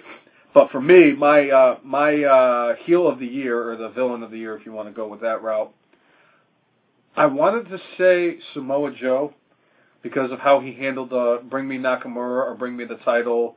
He attacked Nakamura after their championship match that they had. Then he started beating up everybody. I would love to say Samoa Joe, but you know, as a gambler, they always tell you to go with your and not with your. Unfortunately, in a situation like this, I'm not going to go with. I'm going to go with this, and I'm going to go with the man that I've been a fan of for a very long time, and in my opinion, the absolute truest heel in the WWE. Probably and the that best is- year of his career. in the best year of his career, and that's The Miz. The Miz has defined himself as the number one heel in the WWE because, like you said with Kevin Owens, that he you know he can flip the switch on the crowd like that. Uh, AJ Styles, another guy that you know they'll cheer him, and then he'll say, "Oh, you shouldn't cheer me. You can kiss my ass," type of thing, and he gets them to, "Thank you, Kawa." Um, I would like to, you know, I you know he he's just one of those people that it's kind of like a, they're like tweeners. You know, people will cheer him, and then he has to do something to get people to boo him. With the Miz, the second his music hits, they're booing the shit out of him. He could save a freaking a house full of puppies from a fire and still get booed by everybody. He could come up with the cure for the common cold and still get booed by everybody. The Miz is by far the one heel because he is the natural heel where he doesn't have to do anything to flip the the fans from going from you know cheering him to booing him. He just he just it, you know it's hard especially like with Chris Jericho. Chris Jericho people love him and everything he he does, but you know he has to go like quiet, quiet, quiet. You call people stupid idiots and everything. The Miz just seeing that scowl on his face with his his Hot wife his, nope, the kiss. ten out of ten wife that he gets. He is the definitive person when it comes to actual heels in the WWE. I mean, I I enjoy when he goes, when my hand goes up, your mouth goes shut. He's he's just fantastic, and he's just like I said, he's evolved his character, and I think that, and I really am really starting to think that I picked the wrong person for my breakout star of 2017, but I think that the Miz is definitely the guy, in my opinion, who is the number one heel in all of. WWE. Uh, I I I can't argue too much with that. I mean, Miz had a spectacular year, uh, and again, adding Maurice back into the mix with Miz, I think really just brought his presentation up a bit. So Right. I love it. Me too. All right. And I love uh, too. Now, do we want to do? We'll go with this. Uh, woman performer of the year. Who is, who is your favorite woman wrestler this year? Do I really have to answer that? I don't even want to pick it. I don't even want. Well, why? I don't even have to. Why? You already know where I'm going to go. I think they all know where I'm going to go. Everybody should know where I'm going to go. Where I'm going to pick uh, who is going to be my woman of the year. Okay. It's my future ex-wife, SmackDown Women's Champion Alexa Bliss. All right. And it's not just because of the fact that, you know, she's exactly what I'm looking for in a woman, where she's five feet tall and she's blonde with beautiful eyes and, you know, she's got a really nice body. It's because of the fact that, you know, she also won the women's championship. Ugh, not Charlotte. Um, it's She's a it's heck of a heel. and the thing about the difference between her and Charlotte, because obviously Alexa Bliss ha- is somebody who's really just getting into character, whereas Charlotte just hell, she she had to learn from her father. Her father is one of the greatest heels to ever wrestle in professional wrestling, so she kind of evolved and just learned from him. Um, and you know, she's just became what she has because of who her father is. Alexa Bliss was somebody who was a manager of a of a nowhere tag team, and she kind of like broke away from them, and she developed her character. She got called up at the draft. I mean, she was a late round pick, and she really has developed into somebody who is the number one heel on SmackDown. She's getting a lot better on the mic. She's defining her character, and she's pretty good in the ring. I'm going with Alexa Bliss as my female performer of the year, and I am disappointed that I couldn't say either Becky Lynch or Sasha. Right. Uh, for me, my female performer of the year, uh, I guess this a little bit of a. Homer pick. No, it's not a homer pick at all. I'm going with Asuka. I didn't even think of Asuka. Oh shit. I love Asuka. I love the fact that she rarely talks, but like you see something in her eyes that she is like a little crazy Mhm. and she just goes out there and beats the living crap out of everybody. you know, they just showed a match uh, from when they went to Japan where it was her against Nia Jax, and I mean Nia's much bigger, so I mean Asuka really has to do a bunch of stuff to you know kind of chop her down, and like both of these ladies put everything out there, and they absolutely like watching the match. I was getting tired because like you could see that they're like laying it into each other and like their hair is all over the place and just like I was like all right it was not technically the greatest match but it doesn't need to like you don't need to be the greatest in the ring. Like Asuka has a mystique about her just because she has the unique wardrobe. She has like the unique entrance with the face mask. Uh you know they with Asuka, she really kind of NXT's been good at controlling when she talks. You know, they make sure they do it like in interview setting because obviously English is not her first language. So, you know, they want to make sure they portray the best thing of Asuka. So, Asuka to me is my female star of the year. It would have been really easy for for me to say Charlotte in Charlotte had a phenomenal year. Charlotte was a has been a phenomenal heel ever since she put that did that turn on her father. She has been nothing but full on bitch. Yep. And she's been fantastic. But yeah, I've got to go with Asuka with this. Just she like as much it. Yes, you should follow us. We we, we have a lot of fun on uh, Monday Night Raw and when we're live tweeting, I think you would enjoy some of the stupid crap we come up with. And typically, when we're drinking during our podcast, we're a little bit more entertaining than we are right now. Hey, we're, we're, we're I mean, we're doing good, but I'm just we're just that much potato. You know, and I and Kawa brought up a good point with the hot potato, potato on the belt. belt on Raw. I really wanted to make that my storyline that I hated for this year. I really did, but you know, James Ellsworth is just that little rodent. Uh, our Twitter handle is the F underscore N marks. The F, F underscore N Marks is, is, our Twitter handle. Um, if you follow us, we will definitely follow back. Absolutely.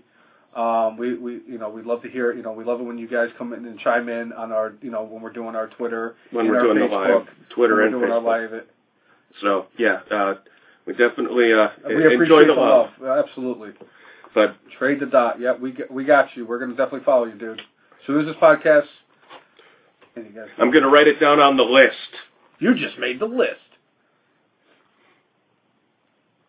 All right. Yeah, we will definitely follow you. We'll, we're definitely gonna, you know, we'll follow back on you too, Kawa, if we haven't already. Um, yeah, absolutely. We love the love. We love it when you guys chime in. It makes our podcast a little bit more entertaining because it gives us, Well, you it know, gets us to engage with instead of just talking between the two two of of us. We we get to interact with everybody, and I I I, I enjoy that. Let's see if I. I don't know if that's showing backwards. You're on the list. doesn't say the list, but you you made that list. Uh, so yeah, Asuka, my female performer of the year. I I would love to see her up on the main roster. I think she has a little bit more to do on NXT, and Sounds good, Trey. but we'll we'll see. We'll we'll see what they do with Asuka in the coming year. Uh, and I don't know how they would treat her on the main roster. I think she would do better for herself to end up on SmackDown. Yes. Uh, so that would be my female performer of the year.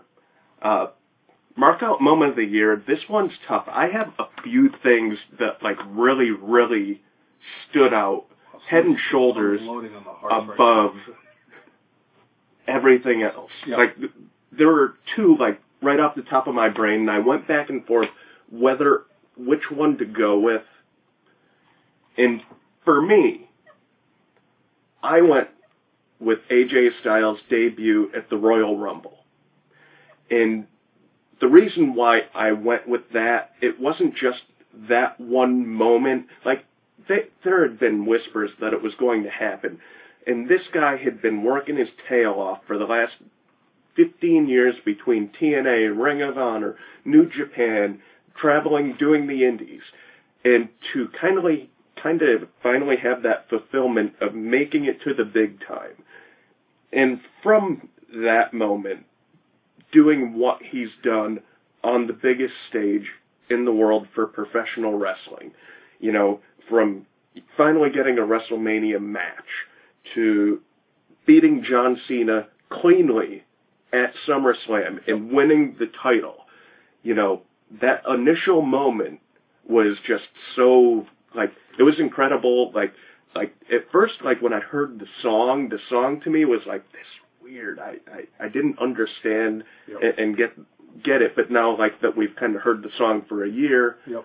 I dig the song, but like seeing him come out in WWE ring at the Royal Rumble, lasting I think it was somewhere in the neighborhood of 25 minutes, Thirty. It was over. 30. and just like absolutely killed it.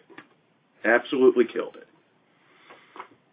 So You know what, Kawa? Uh, when we actually did it, when because every week we do our mark out moments and everything, I remember the Kota Ibushi Cedric Alexander match specifically from the Cruiserweight Classic because that that week, uh, that match and what led to Cedric Alexander getting you know the, the place just you know going erupting for him, and um, the fact that you know Triple H came out and celebrated with him and everything. I that was my mark out moment of that week was the Cedric Alexander Kota Ibushi with Triple H and Cedric leading to Cedric Alexander ultimately getting hired by the WWE. So that is also that is a fantastic mark out moment of, of the year. Um, if we're doing the top 10 matches of the year, that's that was definitely, definitely, on, on that it. list. That I actually was was debating that one before I even came up with DIY versus the revival. Yeah. Um, you son of a bitch, though. God fucking damn it! You stole my fucking mark out moment of the year. You know, you know, every week, every week we go at it. Every week you come up with something and I come up with something. And every week you fucking beat me. And I said, you know what? For the for the the the the, ser- the season finale of the F and Marks podcast, you know what? I I was like, you know, what? I got something. I got a great moment. I got the best moment, the mark out moment of the year. It is the best one. And you know, what? I don't think Jay's going to come up with it because he's going to come up with something like Bobby Roode coming out was glorious, or he's going to come up with you know, uh, you know Dolph Ziggler You- not you you, know, know- keeping his job and everything. Jesus Christ, people are calling me right now. And it's just you're you're. I figured it was like Dolph Ziggler not losing his job or the returning of the Spirit Squad. No, no. You had to steal my goddamn mark out moment of the year, didn't you? I was actually going to say AJ Styles entering the Royal Rumble. That was and is still going to be my mark out moment of the year. So goddamn it, you had to steal it from me. All right, if you, if you want what my one B is, I don't my want- no, one, no, no, no, I'm, no, I'm no. gonna I'm No, gonna no, tell you no, what my one B. You don't need to listen. I don't want to know your Hey, one B. hey, close your ears, and I'm going to tell them. My 1B was the returning of Shane McMahon. Returning of Shane McMahon being coming back after seven years gone, and that pop that he got in Detroit was absolutely ridiculous. And all the things, again, similar to AJ Styles, all the things that it led to after that, just like you know, made that moment even bigger. But like that, those were the two I was going back and forth with. Shane coming back, I mean, nobody saw that coming. With with uh, AJ, people kind of knew that AJ was heading WWE, whereas with with Shane, nobody had the faintest idea that Right. he was coming back. And it led to that match, the Hell in the Cell match. It led to him, you know, now being the the commissioner of SmackDown. You know, and he's back more or less on a full time basis here. So that would have that would those were the two I was going back and forth with, but I went with AJ because you know he's the performer in the ring. So You want my one B then? sure, Okay, I'll give you my one B. Braun Strowman Gronk spiking James Ellsworth and the and Braun Strowman's first night by himself on Monday Night Raw. That was my my one B mark out moment of the year. and if I if I were to if we were to kind of delve like a couple of things down lower on the list, you know, like Nakamura's entrance at Takeover with the viol- single violin, Violin, player. That thing was awesome. You know, there were things like that throughout the year The Miz, the Miz having his segment on uh, Talking Smack where he actually like lost his shit on Daniel Bryan and Daniel Bryan stormed off the set. Definitely was in consideration for my markout moment of the year. Um, geez, I, even like Enzo and Big Cass making their debuts on Monday Night Raw, the uh, Monday after WrestleMania Yeah. is definitely something that, That was cool. that was also considered. But obviously, there's no, nothing can compare to what AJ Styles has has done and has become with the WWE as In becoming like time. WWE champion. all right, there's only one one thing left. Hey, sure. Superstar of the year. Okay. You don't want to do like a broadcaster of the year? Uh, well, I mean, everybody knows who the broadcaster Yeah, David Otunga. Right. Everybody knows who the broadcaster of the year is. Corey Graves, Absolutely. without even question. Sorry, Corey, we would have given you a little bit more love in the in the podcast, but you know it's we're, we're it's starting to dwindle down, and we really want to get to the superstar of the year. But Corey Graves is definitely the commentator of the year. A close second is David Otunga, and, the, and a close third is Byron Saxton. right. But Corey Graves. And fourth is a fishbowl. Fish tank. Know, I, fish I keep forgetting that we have to tag her in our in our podcast, so she We knows. should. That's I know she would. I know she would pick. She would enjoy. Yeah, uh, she would definitely. Uh, pick, Michael uh, Cole would be her uh, favorite. She would pick Michael Cole as her favorite. Yeah.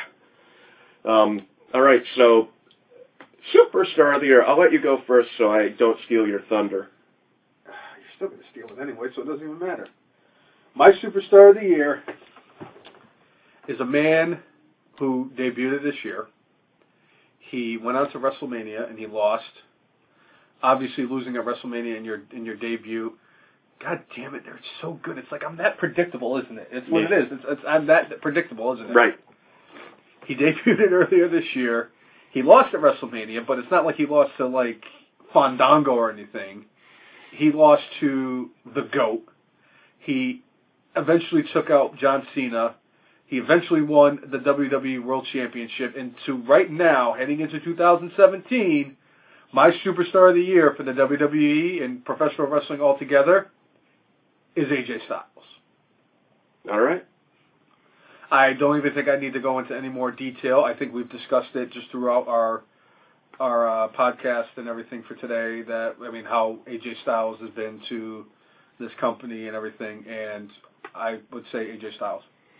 All right. I, I went with a slightly different route because, you know, with tag teams, I, I, I went with the chalk. I went with the New Day.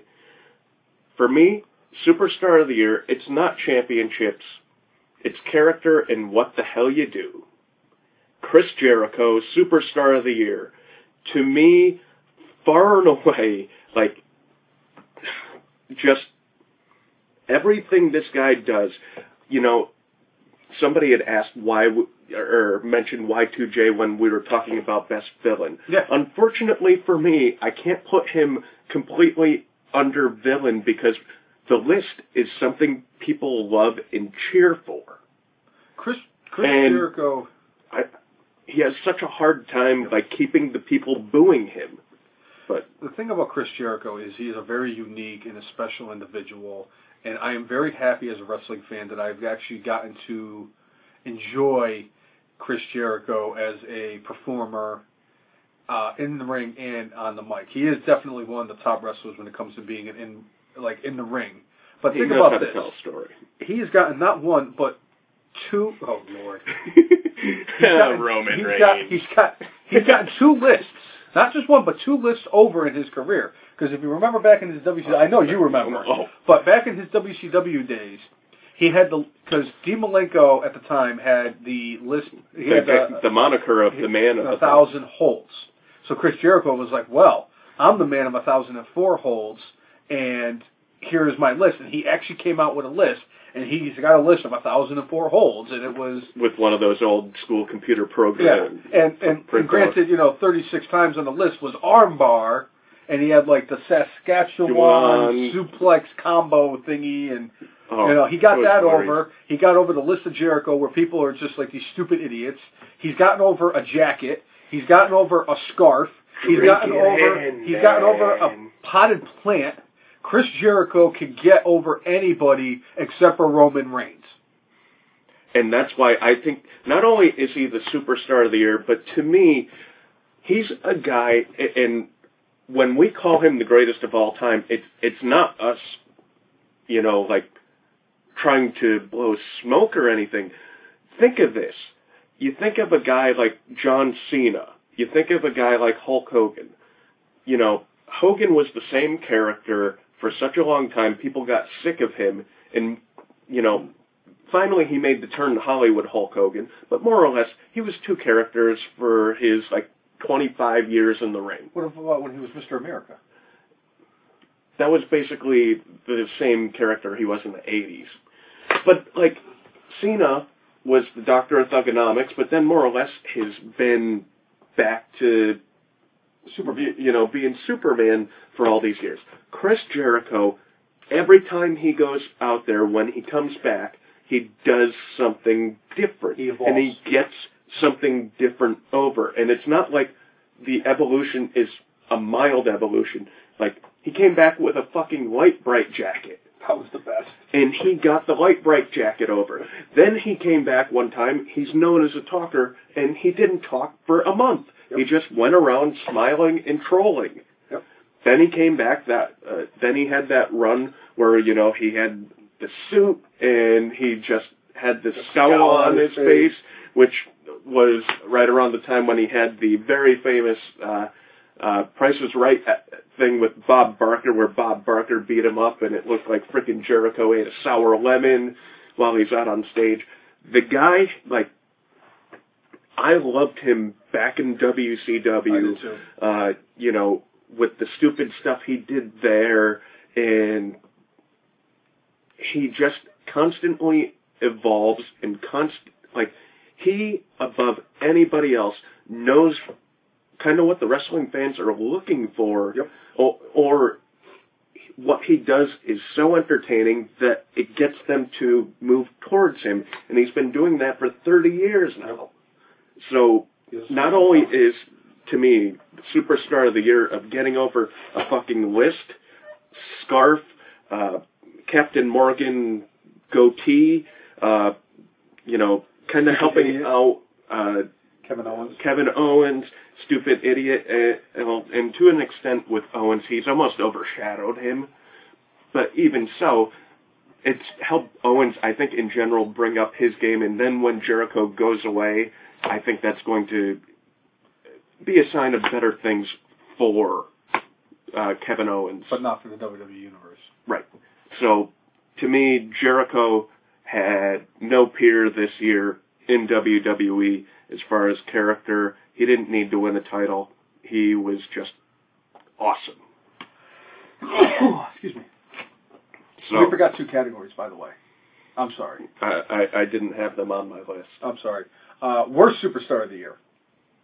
I know we probably should have did this before superstar of the year, but we forgot to do like the worst superstar of the year. I didn't even know we were going to do a worst superstar Oh, of the year. well, you know what? Let's throw a curveball in there. Do you have a worst superstar of the year? There's only like two or three people you could say. Uh, Eva Marie. Okay. Uh, Eva Marie, because of a variety of reasons. One, they push, they're pushing her to the moon despite the fact that she sucks.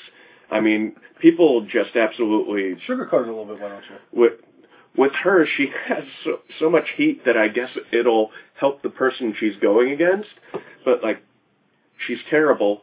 Not only is she terrible uh, as a character in the ring and what have you, but on top of that, she uh, got popped for like a wellness violation, uh, and then she got injured, and then she's went away, you know, shooting a movie. Yep. So, on every level, her character has failed this year. And I'm glad we got this now because I'm going to go right here the pages and everything. And uh, is uh, yeah, here we go. All right, drum roll, please. Bobby the Brainless's worst wrestler of the year goes to James L. I'm kidding, it's Roman Reigns. A well-deserved victory for Roman Reigns, even more so than when he won the WWE Championship from Triple H at WrestleMania. Roman Reigns is the worst wrestler in the WWE. Hell, he's the worst wrestler in all of professional wrestling. All right, I just have a question. Worst wrestler or worst superstar? Is this like a package thing? It's like a where package it's, thing. it- he, he can't. and- he's a he's a mediocre wrestler at best. He's a mediocre wrestler at best, and he's even worse on the microphone. He is like watching him cut a promo is like watching a three-toed sloth having sex with a frickin' with a loaf of bread. It's just it's not it's not watchable. I, I can't do it. I just want to. I just I can't unsee what I saw. So I can't. I, that's my biggest thing with Roman Reigns. He can't wrestle. He can't cut a promo. And the only reason that he is getting the push that he's been getting is because of the fact that who, what part of the family he's from. He's in the family with The Rock, and he's in the family with Rikishi, and he's in the family with the Usos, and he's got you know all the Samoans, you know that are not related to Samoa Joe, and they're just like, well, because he's part of that family, we got to push him, and it's just not right. It's the same thing with Charlotte Flair about how she's getting pushed. The big difference is, is that Charlotte Flair can actually cut a promo and she can wrestle. But still, Charlotte gets pushed to a point where she is because of who her father is. And I think that Roman Reigns is getting pushed to the point where he is because of who his family is and what, what part of the family tree he's on. I would I would have some disagreements with both assessments, just a little bit. Like with Reigns, I think more of his thing is like they like the way he looks. That's, that's, Uh, that's it doesn't part of it. hurt that his family is what it is. I don't. I don't know how. I'm wondering if like The Rock and Roman Reigns actually saw each other a lot growing up.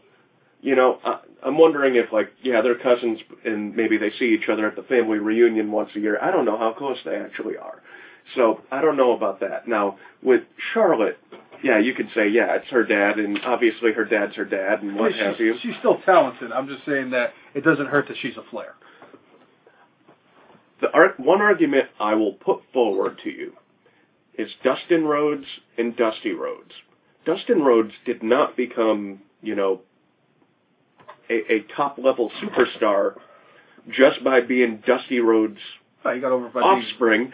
And Dustin Rhodes, you know, they were trying to push him as Dusty's offspring and have him be the next generation. It took him developing his own thing. Just look at Cody. Oh, look at Cody. I thought Cody Rhodes was good. Cody Rhodes was good, but you know, part of the WWE did some bad booking things with Cody.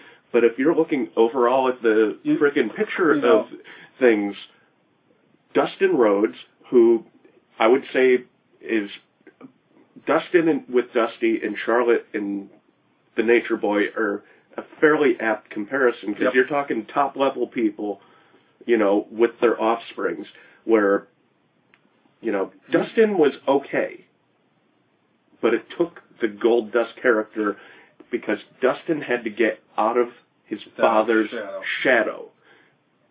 Charlotte needed her father to get her foot in the door, needed her father to give her some credibility with the audience. But when she turned on him, and she's, I mean, yeah, her character isn't a ton different than what his was, but she still needed, she needed to turn on him. She needed to get out of the shadow. Because when you have a big name like that, and you have, it helps you get in the door, but it doesn't help you get to the top. You know, you really could have just shut down my argument really quick by just bringing up one name, Ted DiBiase Jr. But I'm just saying, like, it helps you get your foot in the door, but Yeah. the shadow is there.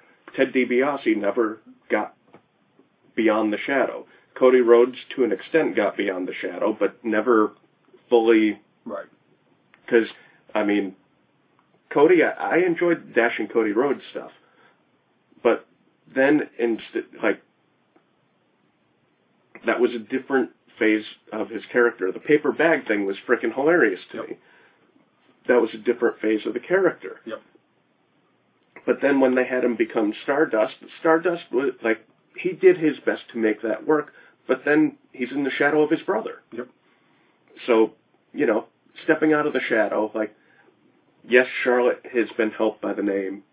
I'm sure Roman Reigns has been helped a bit by the family. I don't think it's. They need to make it on their own, too. But that that's just Valid point.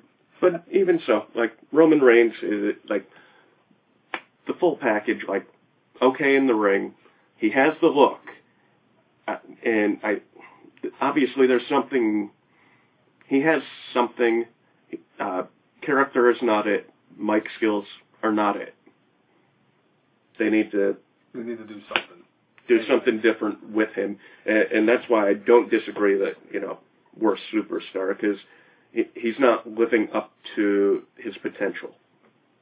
And I think this is a great segue for our last award of the night. And that award is the award for the Lifetime Achievement Award. Yes. We are going to give the Lifetime Achievement Award, and we're going to finish off the show with this.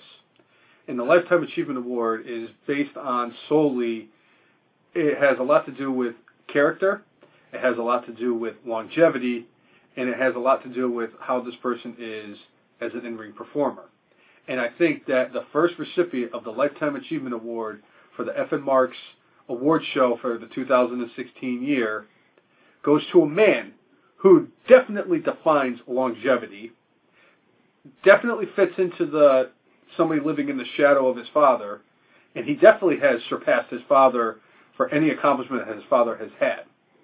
And that award for Lifetime Achievement Award goes to a man who on today, December 31st of 2016, the last day of 2016, 706 days, Curtis Axel is still alive in the 2015 Royal Rumble. Congratulations, Curtis. You are the first recipient of the Lifetime Achievement Award from the fucking box. All right. I, I think that's wonderful. Thank Yeah, you. yeah, yeah. Well, on that note, I think we have to uh, get to some We have some parties to get to. we have some festivities we have to get to. Um, again, thank you all for tuning in. To Thanks for the follows. We'll Thank you follow for the back. follows. We're definitely following back. Um, as usual, I am Bobby the Brainless. I'm Ja Rule. Mark out, put your block out. See ya.